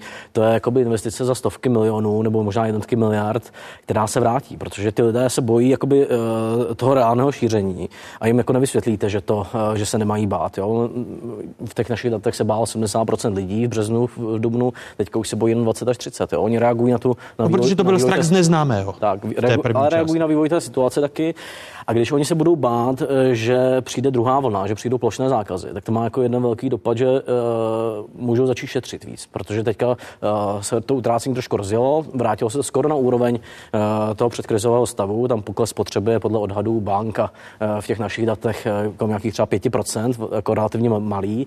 A když se budou bát, že přijde druhá vlna, druhá vlna uzavírek, prostě propouštění, uh, tak začnou šetřit. A vlastně vytvoříme si tady to, co se stalo v krizi 2009, že se ty domácnosti prošetří uh, do uh, poklesu odbytu firem, uh, do vyšší nezaměstnanosti. Do vyšší nezaměstnanosti a to je prostě velké riziko, které si zasluhuje do, té, do těch procesů karantény, té chytré karantény investovat jednotky miliard místo třeba nějakých PR kampaní na cestovní ruch. No určitě nejsme v protikladu. Já v žádném případě neříkám, že není třeba být obezřetný, připravení a, a tak dále. To v každém případě ochránit, ochránit starší lidi, eh, ochránit nemocnice, doktory, ochránit sestřičky, eh, sociální, eh, sociální ústavy a tak dále. To v každém případě. Jo. Ale prostě nesme v jiné situaci, než když jsme byli v březe na já nevím, červen. Už víme, jaký byl nějaký průběh, jaká opatření zafungovala, určitá preventivní, ty ať dál pokračují, ale myslím si, že eh, jestliže eh, budeme dál vypínat, a teď nejenom plošně ekonomiku, ale vypínat tu OKD, tu Boše, tu, tu, tu nějaký kraj a ještě takovým způsobem, jak se to dělá teď, to není, to není legrace. Celý Moravskosleský kraj, to je přes milion lidí. Takže, no, ale kdyby se vyplo to OKD dřív, tak možná ale, nemusel vypínat. Ale to samozřejmě, jo. jo. A teď jestli si zvyknou, eh, a teď myslím obecně jako příklad, že, že nebude moc eh, někdo eh, spadnout do nižší fotbalové ligy, tak si zvyknou i v politice, že nebudou moc propadnout někam a tak dále a začne se i v tom vlastně konkurenční nějaký boj. Jestliže 14, 14, 14 ředitelů krajských hygienických stanic budou moc rozhodovat o celém kraji, tak si to spočtěte, to stačí podplatit. autoritativních podplatit, zařídit, vyřídit, zatelefonovat a tak dále. A jsou tam obrovská nebezpečí zneužití. Jo. Takže a čím... to, je, to je právě to, na jsem chtěl ještě jedním posledním průzkumem navázat. Eh, průzkum společenských nálad v zemích střední Evropy naznačuje, hmm. že ten strach se automaticky promítá do volání po rozhodném silném vůdci, ať už právě na úrovni nějakého Eh, epidemiologa, po případě právě premiéra, teď to sami vidíme, eh, v čele své země preferuje silné vůdce eh, po COVID-19 45% oslovených Bulharů, 38% Slováků, 35% Lotyšů. Stejný názor zastává přibližně čtvrtina Čechů, Moravanů a Slezanů a také Poláků v Maďarsku, kde Viktor Orbán, silný rozhodný vůdce v čele země, který by nemusel brát ohledy na parlament volby, ten vyhovuje za pro změnu jen 12% dotázaným. No, tohle ten trend sledujeme prostě z migrační krizí už několik let a samozřejmě jako taky se ho velmi bojím. A myslím, že si musíme uvědomit, že oni ho posulí potom takové dílčí neviditelné kroky. Jo. A vrátím se k té PR kampani za 2 miliardy tak když chcete podpořit cestovní ruch, tak ta kampaň, eh, podle mého názoru, když jsme dělali prostě mediální kampaně. A Teď mluvíte veřejný... o návrhu eh, ministrně pro tak, místní tak. rozvoj eh, paní Dostálové, která tak. navrhuje do médií dát dvě miliardy na to, aby lidé utráceli peníze v Čech. Tak, tak my víme, že asi 13% lidí před, před, eh, před eh, prázdninami chtělo jít do zahraničí, polovina z nich už tam byla, nebo to má naplánováno, takže cílíme na relativně malou skupinu 5-7% lidí, které můžeme přesvědčit, aby nejezdili do zahraničí a zůstali v Česku, jo, tuhle kampaní. Když z nich přesvědčíte 100-200 tisíc, tak uh, tou kampaní, tak to bude úspěch. Takže ty náklady té kampaně jsou obrovské. Ona by měla stát podle mě tak možná desetinu nebo, nebo čtvrtinu. Jo. No ale, ale, a... ale promiňte, ty peníze půjdou pěti největším oligarchickým skupinám v této zemi, ty dvě miliardy. Tak, a, a komerční televize? V čele s Andrem Babišem. V čele s Andrem Babišem, ale i ty komerční televize z nich dostávají třeba 350 milionů, což už jako nejsou drobné. To je uh, suma, která se rovná takřka ročním ziskům, anebo desetiny obratu držeb z televizní reklamy. Jo. A to už jsou věci, které zavazují, prostě podle mě se bojím. A Viktor Orbán přesně takhle si podmanil ten mediální trh Maďarsku. Teďka vznikla hezká studie v roce 2019. On prostě investoval obrovské prostředky do reklamy, do státních reklam a strukturoval je podle toho, jak ty média mu vyšly vstříc prostě. A když to, to jako dlouhodobě dopustíme, tak bych řekl, že eh, je to dost problematické, jo? že tím tím může vznikat eh, větší ohrožení demokracie než nějakým krátkodobým strachem a nošením roušek prostě kvůli covidu. Řeknete to na nervu? Eh, když tak, Karla Dostálová, když Karla Dostálová chce právě z Ministerstva pro místní rozvoj dát ze státního dvě miliardy a dala to do eklepu? Tam je, eh, tam je otevřená diskuze, takže ta je kritická tak, a myslím si, že eh, část vlády určitě poslouchá, takže eh, to klidně jakoby svůj názor řekne. A vnímáte to jako maďarský, maďarský scénář? Takhle, Viktor Orbán do toho pral neuvěřitelné množství peněz po dobu hodně let, jo, takže jakoby rozměrem to je nesrovnatelné, ale, ale vůbec ta idea prostě, že se to udělá bez nějakého detailního plánu, protože fakt cílíme na malou skupinu lidí, kterou si musíme mediálně zmapovat, jaká, jaká média čtou a, a za zacílit na ně třeba i menší prostředky. Jo. A to, to mi tam prostě trošku chybí v tom plánu. E, a e, takhle se dělají kampaně prostě všech komerčních firm, z nich ta největší prostě dává do svých ročních kampaní asi polovinu toho, co je tady plánováno. Jo. Pane profesore? Já jenom chci tady zdůraznit to, co trochu bylo naznačeno. My máme od roku 2015, tady byla migrační krize, která ještě úplně neskončila. Ta migrační krize vlastně byla obrovským impulzem k tomu uzavřít evropské hranice, ale protože to nefungovalo, tak uzavřít domácí hranice. A byl s tím spojen obrovský strach. Hmm. Teď po pěti letech máte další obrovský impuls uh, ve světě a že tedy opět pandemie, uzavří hranice, eh, větší úloha státu eh, a vlastně i větší úloha těch vlád, eh, méně tedy důrazu na volební právo, na schromažďovací právo a tak dále. Je, věští to jsou mrak demokracie? Já bych, já bych neříkal věští, prostě ty problémy tady jsou s erozí a s demontáží demokra- demokratických mechanismů úplně jasně v Maďarsku a vedle v Polsku. Takže nic, takže e, i v České republice si musíme dát pozor a ve chvíli, kdy tady psychosociálně bude působit e, strach mezi 70% e, lidí, tak to určitě ovlivní potom volby, ovlivní to vůbec chování občanské společnosti. Ještě nedávno mohly být protesty lidí, bylo čtvrt milionu lidí v ulicích, protože byly nějaké důvody. Teď vlastně se sotva může sejít 500 tisíc lidí, čili to ovlivňuje fungování té společnosti a i možné manipulace směrem k omezení nezávislosti některých institucí a tak dále, což je velmi, velmi závažné. A já budu rád, když budeme tuto situaci dál sledovat. Děkuji Michalu Klímovi a Danielu Prokopovi, že přijali mé pozvání. Děkuji vám. Vám divákům děkuji, že jste se dívali na otázky. Připomínám, že jsme na internetových stránkách České televize. Hezký zbytek neděle, pokud možno, ve společnosti České televize.